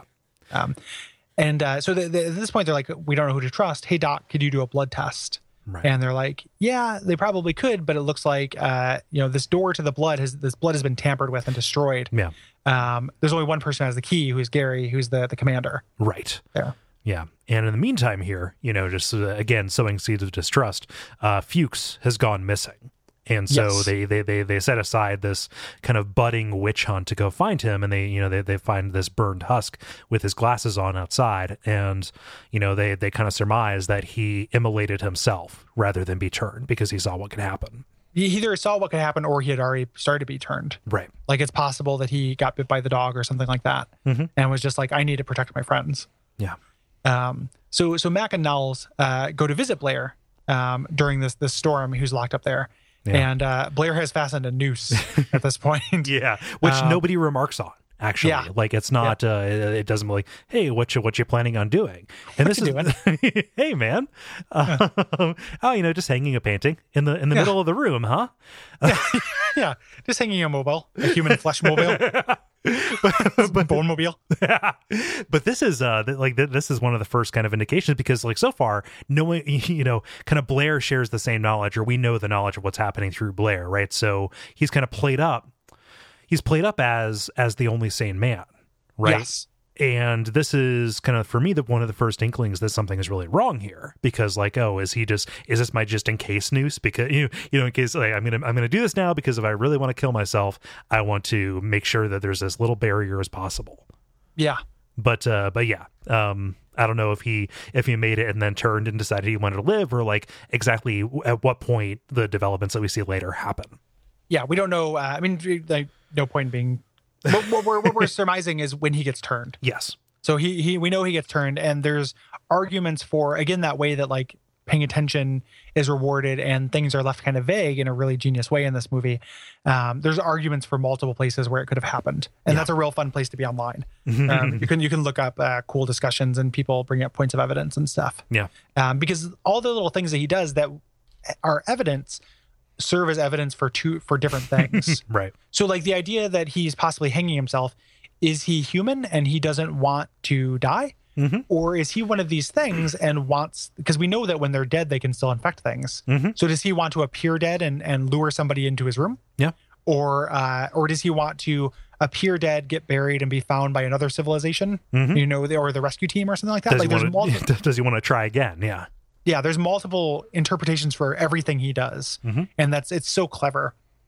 Um so as they're heading back um uh Nauls ends up finding this bloody shirt with Mac's name on it. Yeah. And we found out that with, when these things mutate they actually kind of burst out. Mhm. um so he cuts his line loose. Yeah. And, Just like uh, like leaving Mac for dead. yeah Like, it is a terrible storm. It's like freezing outside. And uh and they- they're gonna leave him out of the base and MacReady who is amazing uh when they they come upon him um he's got uh dynamite yep, he's got dynamite and his like beard is frozen. Yeah, and he's like, if you shoot me, everyone goes down. Everything Mm-hmm. gets burned burned down. yeah. And, like this is this is a coup, right? Because you know, Nauls comes in and says, Yeah, Max Max turned and Childs, you know, Keith David, uh, takes charge. Um Mm-hmm. Yes. but uh but in this in this kind of scuffle, um uh Norris has a heart attack, and this is kind of the inciting incident leading up to leading up to where the film concludes. Yes. Um, is this also the scene where uh, the uh, the dog guy tries to uh, to come up? He's like, "Hey, Max, right," and walks up to him and gets shot in the face. No, oh, no, that's yeah, that, that comes next. Yeah, that's during the showdown. Yeah. Uh, yeah, that's amazing. Um, and during this time, um, Norris has a heart attack. So we're we're thinning people out, and that's going to end up being important here in a moment. So Yep. So as Doc Copper goes to uh, resuscitate him using the uh, using the paddles, right? Mm-hmm. This amazing scene where you get clear, and then as the shot goes, the chest opens up like this gigantic gaping maw with teeth and bites off Copper's forearms. Yes, and and the uh, this uh, uh, uh, Norris monster is great because because it's he's so weird and mutated. Like so he has the the gigantic. He looks like um when his he has the big vertical mouth on his chest. He looks like one of the Ghostbusters toys, the the real Ghostbusters toys. Um, Mm-hmm. Yeah. I feel like there's one of those that Oh, did that. oh, it was- it was it was the Egon where the eyes popped out. I think. That, that was the line, but there Yeah. were all these like different uh different ghosts that just look like people, but you squeeze their legs together and they do something like this. Ah, Okay. Yeah. Um, so that's what it reminds me of. And eventually his head gets knocked off during this, the way that heads do. yep. um, and grows little legs like a spider, Yeah. scurries around. And I, I, you know, I love dialogue where what a character says is exactly what you say.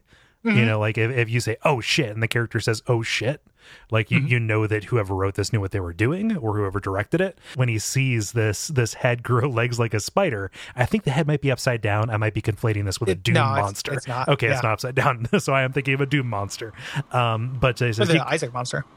You gotta be fucking kidding.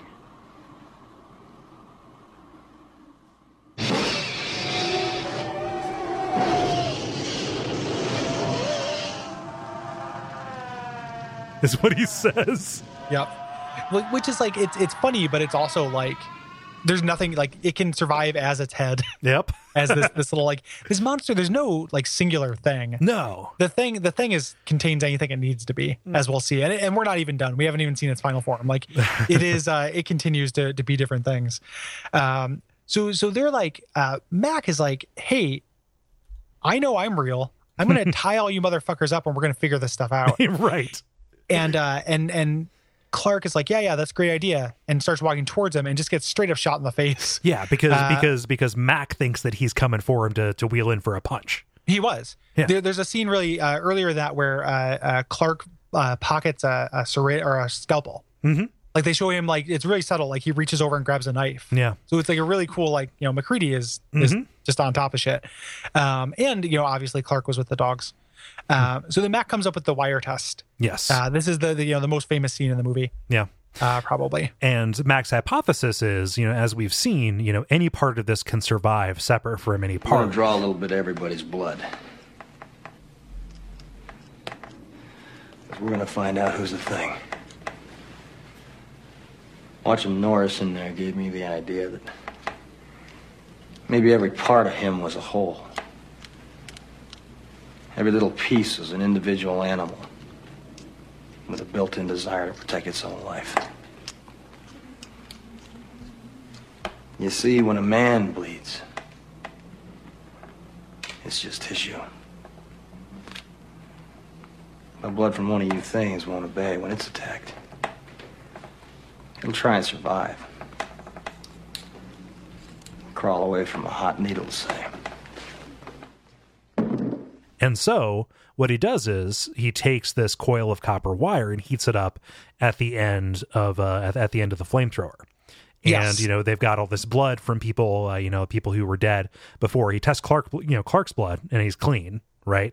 Yes. So you know, Childs uh, says, "Yeah, you know, how do you feel? You killed, you killed yeah, an you, you're a murderer. Yeah. like they they, they kind of hate each other. And Childs, uh, Keith David is the same guy who plays um the the character opposite of Rowdy Roddy Piper, right? And uh, and, Mm-hmm. Yeah. and so he's he's really, and I think he's in um, I feel like he's in the Stuart Gordon from Beyond as well.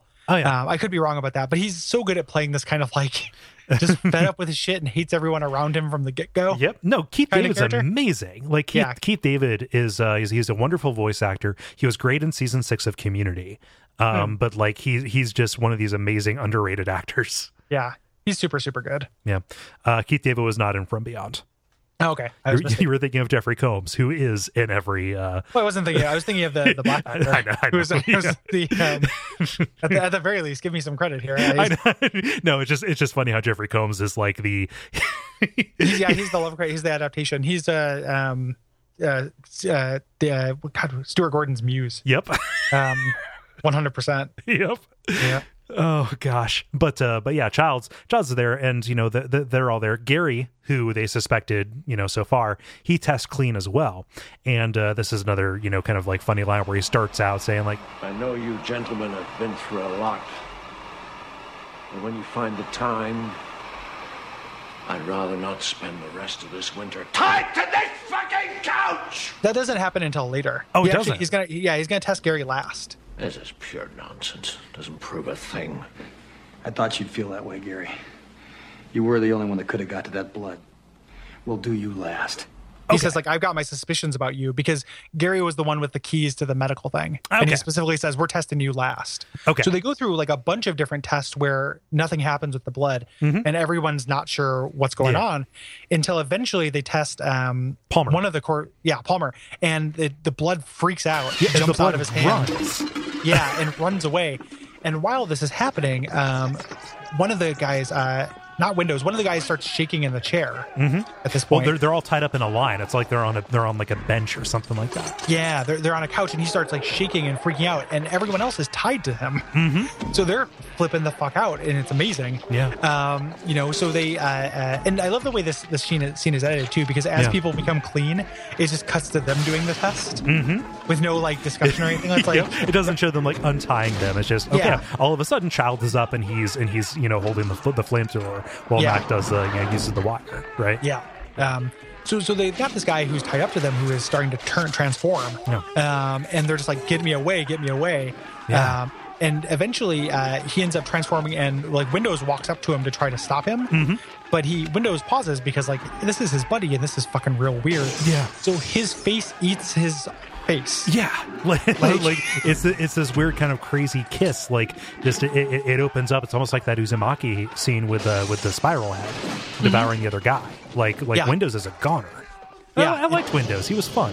Yeah, Windows, Windows is great. There's a part where he's like, "Did you raise anybody yet?" And he's like, reach anybody. We're a thousand miles from nowhere, man, and it's gonna get a hell of a lot worse before it gets any better. Well, stick to it, Windows. Stick to it.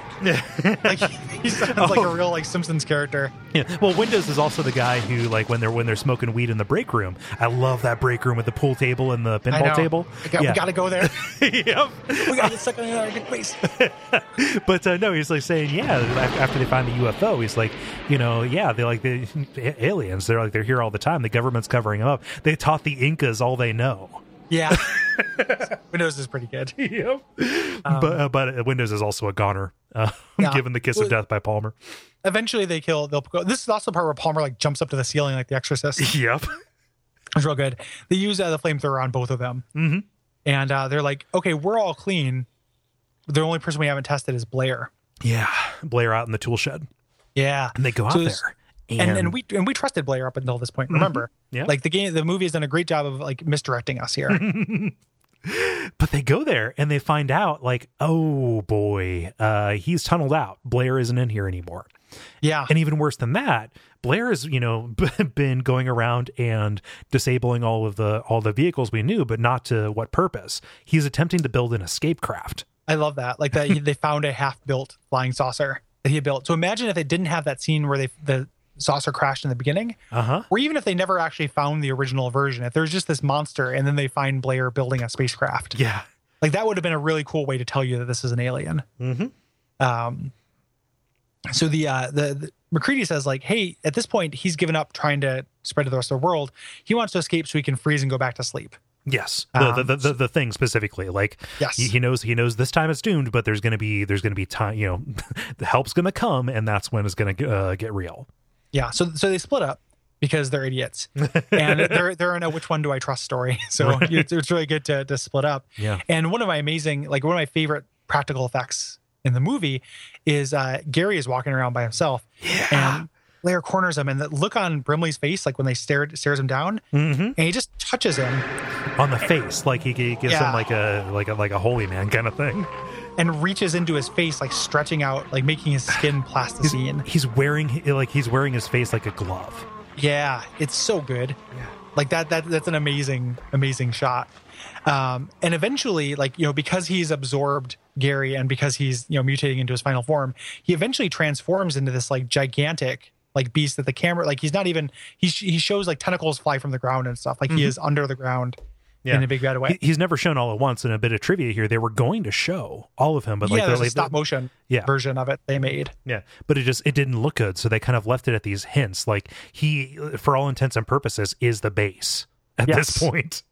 Yeah, and the other people die as well. Um, Mm-hmm. There's some other people who are wandering around. Um, this is where uh, uh, what is it, Rawls or Calls or N- n- Sauls? Nauls, yeah, n- n- Nauls, like- yeah, Nauls like- gets it here. Well, Kn- Nauls, like we never see him die. Like he just walks off screen and just never comes back. Yeah, presumably this is this is where he dies because we know he's not there in the end. right.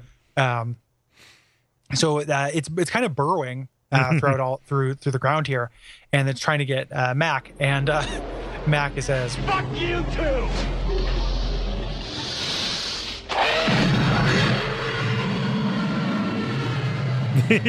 and blows up the base, uh, which is incredible. Um, presumably destroying Wilford Brimley. Um, Childs, who's been wandering around, kind of comes in while Mac is really hurt. And uh, the, the the last shot of the movie is them being like, You the only one who made it? Not the only one. Did you kill it? Where were you, Childs?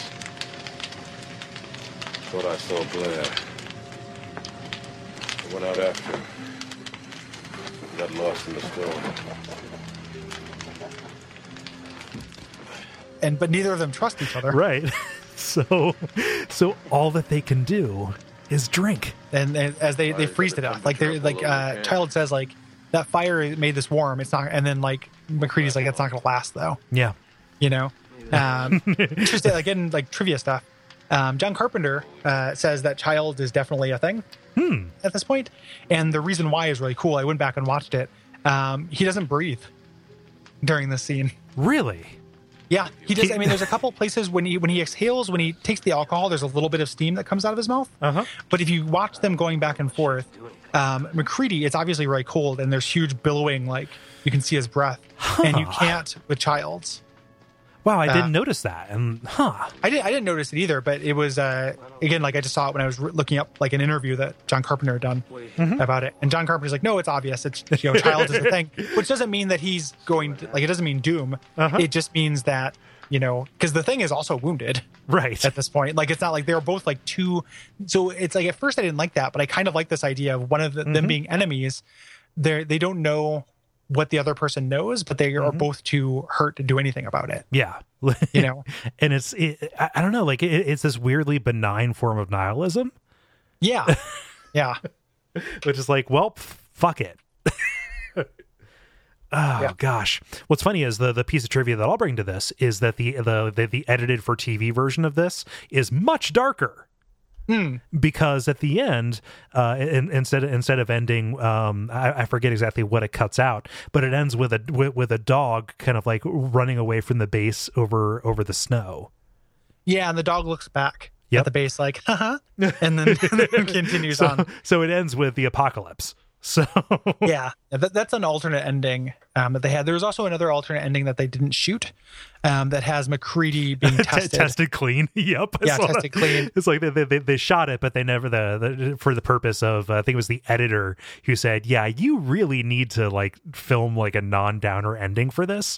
And so they shot it and for for the purpose of like, okay, well we'll test it and see. And then Carpenter just didn't include it, and like that has never shown up. No, no, it's it's been shot, but no one's ever seen it. Um, which I love that. I Yeah. love things that are, uh, you know, no one's ever seen. Um, but the uh, yeah, so the ending ends up being like simultaneously a huge downer, but also ambiguous in like the best possible way. Yeah. Like we don't actually know. So even if uh, if you know, child is a thing, but they're still like they, they can live after they're dead. Like this is just going to happen Yeah. again. Um, there's been a tease at sequels of this a bunch of times. Um, Carpenter was going to do one. There's going to be a mini series on uh, I think the Sci-Fi Channel, Yeah. like a four episode thing. Um, and there's have you seen the prequel, like the 2011 the thing? No, I haven't, but that's mostly because of my my fondness for this Yeah. movie. Like it's it, it's it's a dumb and prejudice thing. Like I ought to just like take a look at it and get get an informed opinion about it. But uh, but like I know that it's the Norwegian Outpost and that not a lot of people liked it, but there could be something cool about it. I haven't, I haven't seen it either. I just I to my mind I was like I don't want to know what how the Norwegian Outpost found the thing. Right. Like it doesn't. That's Yeah. just not to me. Like and and the story, I like the blanks being where they are. Um, and I mean, someday maybe I'll watch it, but it is uh, it's a rare. Like a lot of times, some of my favorite stuff, like I would like to see sequels or see expansions on it. And this is a case of where I really don't. Yeah. There was a uh, there was there there, there is a uh, thing video game uh, made for Oh, the. PlayStation 2 and Xbox that is a sequel to this. Um, it does some real dumb stuff with the story because uh, because MacReady is alive. In it, Yes. um, but it, it does take place, you know, with with the rescue crew that comes to uh, that comes to U.S. Outpost 31. Um, It's um, it's also um, I remember this being, and I've never played it. I just know um from hearing Scott Sharkey complain about it because this was it came out around the time he was on a lot of podcasts. Um, is that the uh, the whether something is an alien or not is not consistent. right. So you can have somebody on your team walk around, they never get exposed to the thing, and then turn into other thing. Yeah. So Which that misses the point completely. And is terrible.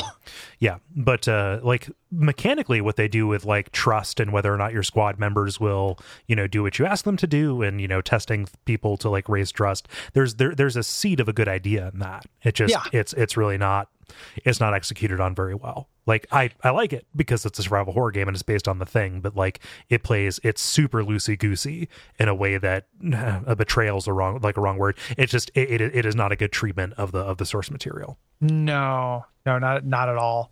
Um, which is kind of a bummer because that's a cool mechanic and it's something that's uh, explored all the time in uh, board games. Um, you know, it, uh, board games and card games do that kind of what? Who can you trust? From the humble Thing. werewolf up to some game only you would know about between Like yeah, the two coup, of us. like like coup and stuff like that. Which like I don't. I don't end up, or like Battlestar Galactica or something like that, which I, I don't really like playing those board games as a multiplayer thing. Uh, partly because there's not like I mean, it, the coup is a simple version, which is like not really this because you don't have a lot of moves. But Battlestar Galactica, you're supposed to be kind of playing the long con as as the thing, and uh, I never feel equipped to do it. But I would love to explore it in a single player space. yeah. Like I would love to like I want to play that where I don't have to be the villain, but I have to figure out who is. Yeah. Um, and I haven't seen that mechanically explored to and you know satisfa- to my satisfaction. Right. Um, I think so. It is it is a thing that has popped up, and The thing is a thing. the thing is the thing is the thing. um, there's, yeah, there's there's nothing else I could like. I mean, I feel like we were appropriately uh, Effusive. effusive about this, um, and I don't feel like I exaggerated. No, Like- no, like it's one of those things because like eventually you expect the magic to wear off with something Mm-hmm. no matter no matter how much you like it like it becomes rote or it becomes like oh like you you start appreciating it in kind of like different but kind of like more kind of like well-worn and smoothed off ways Mm-hmm. like this is this is like one of a handful of movies that that that that feels fresh to me in a different way every time Yeah, yeah, it is. Uh, and I, it's not like I watch it, you know, every year or something like that. This is I watched it uh, twice for this, and it was the fourth and fifth time I've seen it, respectively. So it's like that's not you know there are movies I've seen more, yeah. Um, but it's every single time it impresses me and. It is just that it really comes down to that economy of like no subplots. Yeah. Like if you like i really wish and there are other pieces of media i can think that do this but like boy do i wish there was more. Yeah. You know like more movies just no subplots. Mm-hmm. Get him out I, I I don't want to see it like i'm not interested in it all that time can be better spent Yeah. doing something else Yeah. Well, wh- like wh- what's funny is uh, I don't know, like just the lack of economy or just kind of like a real bloated film will load character detail into a subplot. Like, well, we need to give you know this character or this pair of characters their their space, yes right? As opposed to kind of using every part of the buffalo and revealing that stuff through like really scant stuff in the like in the main line. Like this, this is all spine, is what this is. Yeah. well and it's worth pointing out too that like it's not uh this is not a character heavy movie Mm-hmm. like you get a great sense you get a, like a sketch of everybody Right. you know and you get a really good sense of MacReady. Yeah. You know, so you can do that with this movie that you maybe couldn't do with a lot of other movies. Like a character based movie, that's going to be a hard thing to Yeah. to eschew those those subplots. But for this, like the point is not, you know, who the who these people are. Yeah. You know, like Windows is great. I get a little sense of him, but I couldn't Mm-hmm. like, you know, I couldn't write a book from his perspective. But that's You know, enough. yeah, no, you, you you definitely get. It's fine to have. It's okay to have two dimensional characters Yeah. you know, as side characters and and and lean into that. At, if what you're trading that off for is this kind of economy and kind of perfection, Mhm. like this kind of lean beef. Yeah. Um, yeah, the effects which we didn't really lean into, like all of the stuff is just like blood and plastic and animal organs, Mm-hmm. kind of put together in a way that is like really creepy yeah. um, in in a way that is really effective because even though some of it is not uh, uh There's there- it, you there's can see some- through it there's some really weird matting and like compositing. The place where it's most apparent is in the uh the Dr. Copper getting killed, like the like the Yeah. paddle scene. Like that was like, oh, that's that's very obviously like some some like rough matte and composite work. Yeah. But- But for the most part, just the fact that everything is there or almost everything is actually there, seeing it makes a big difference. Mm-hmm. Like, oh, this is sharing the space with these people. Yeah. So, hmm And so much of what we see anyway is still right. Like Yeah. it is it is a shot of something terrible that has happened right before we got there. yeah, it's it's the the space jockey from Alien. You know? Um yeah. So so good good goddamn shit. um, Ah, I love it so much. I I am I am way way way excited. so Cool. Yep. So I, I, I don't think that is a, so.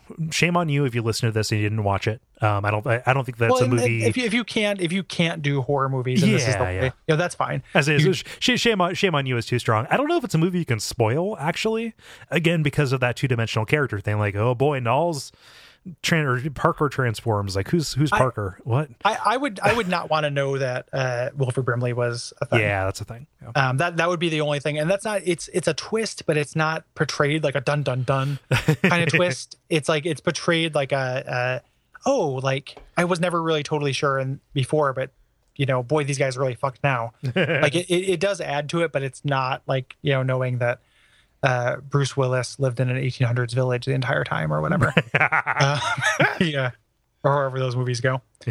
Um, but yeah, I, I love it, and I'm happy we had a chance to talk about it. yeah.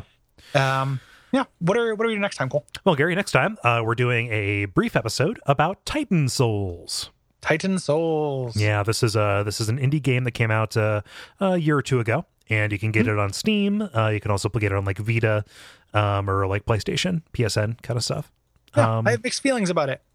Um, I'm looking forward to you know articulating mixed feelings about it. Yeah, it's Um, it's pretty much all on the page there. like, Yeah. the it's it's, it's uh, for for as kind of like varied as some of the stuff you do is. It is a very shallow game. It's very shallow, and it's it's it's. I feel like I mean we'll talk about it, but it's it's trying to be unshallow in ways I don't think it's successful at. right. Like I'm never like into exploring in that game, but there are large stretches of space between things for some Mm-hmm. reason, Yeah. and then that that space served a purpose in Shadow of the Colossus. Yeah. I don't uh, I don't feel like it serves a purpose here. Right. you know, Um, and in a series of podcasts where we're talking about a series that uses space so well to its advantage. Yeah. Um, and the fact that it put fucking souls in the title. And yeah. It is. Well, it's more than that. Like it has, you know, that, that kind of focus on like learning a pattern Mhm. and easing a thing. Like that's what it's banking in on. Oh, for sure. It just doesn't quite uh, get there. Yeah. In in retrospect, let's say we we didn't plan these out as far in advance. Um, after right after this, and you know, I'm going to record an episode. Check it out, Comrade. We're going to talk about Dark Mouse. Mm-hmm. That would have been a way better thing to talk about. Hmm. But uh, sadly, too late now. It's too late we're, now. we're embarked. Yep, we are embarked. That ship has already sailed. Um, after that, we're going to be doing an episode about the movie uh, Labyrinth, Mhm. uh, which is out of all the three movies we're covering, or uh, uh, movies we're covering, is even less connected than the thing. But the commonality is that that was a major part of Souls of Darkness, the the book I wrote, which definitely is about Dark Souls. And uh, so we're going to be talking about the kind of those two things. Another brief episode as we uh, really, honestly, uh, have time to play Shadow Tower Abyss. Yes. Um, so we're gonna have Nick on that episode, uh, Nick Daniel, um, of Kingdom, and the illustrator for the book. And uh, yeah, so we're gonna talk a little bit about the book and talk a little bit about the movie Labyrinth and how those things come together. Yeah. And yep, Yep. And the uh, the the off season is going to conclude, like we said, with a discussion of Shadow Tower Abyss, which is so good. yeah, which is which is super cool. Like I'm so glad that we had the chance to to do this dive into Shadow Tower. Yeah. Uh, for this, like I'm I'm I really want to explore the other King's Fields like fully too, but like just having that series kind of knocked off is going to feel really good. Yeah.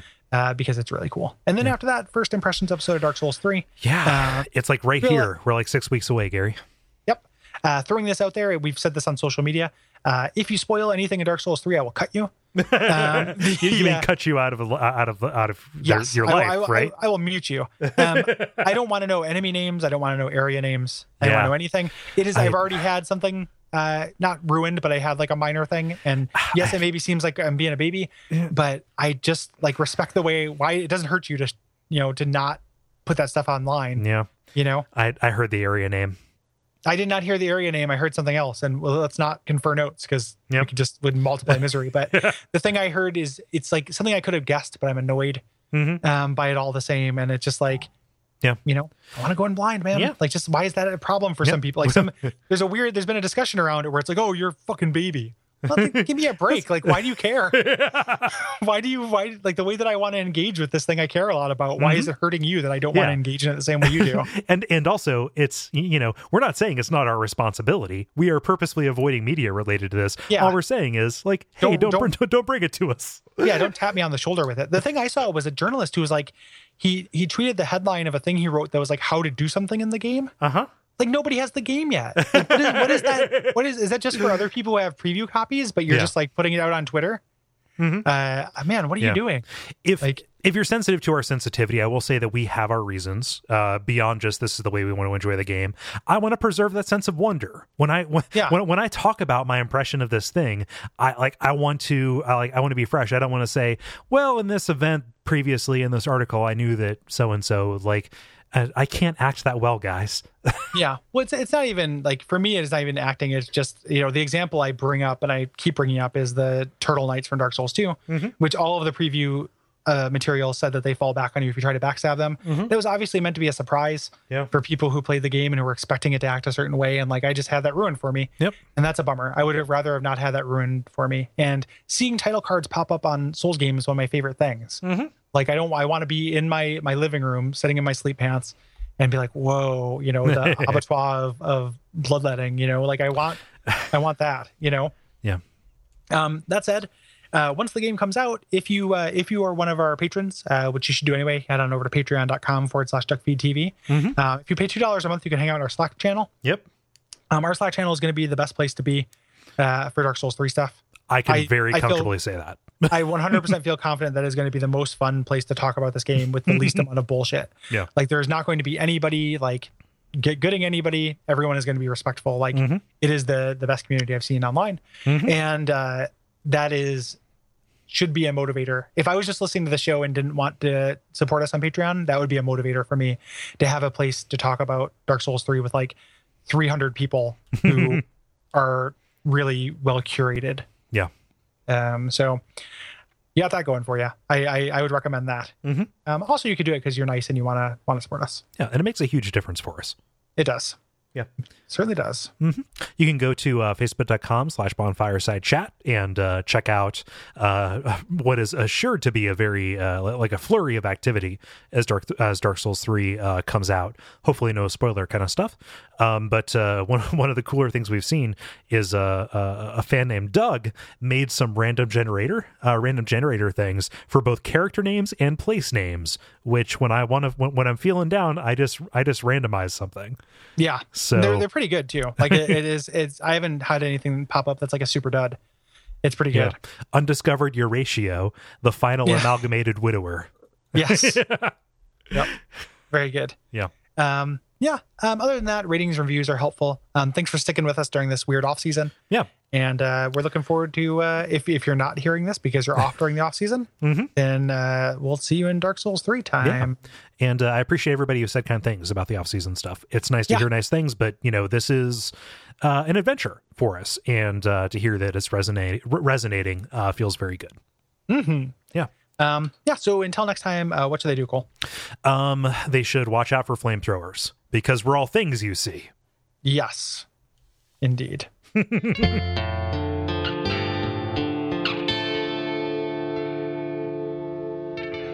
And we all pray that we will have far more soon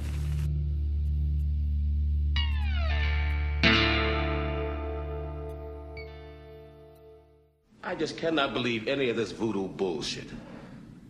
Childs, happens all the time, man. They're falling out of the skies like flies. Government knows all about it, right, Mac? You believe any of this voodoo bullshit, Blair? Childs? Childs? Chariots of the gods, man. They practically own South America. I mean, they taught the Incas everything they know.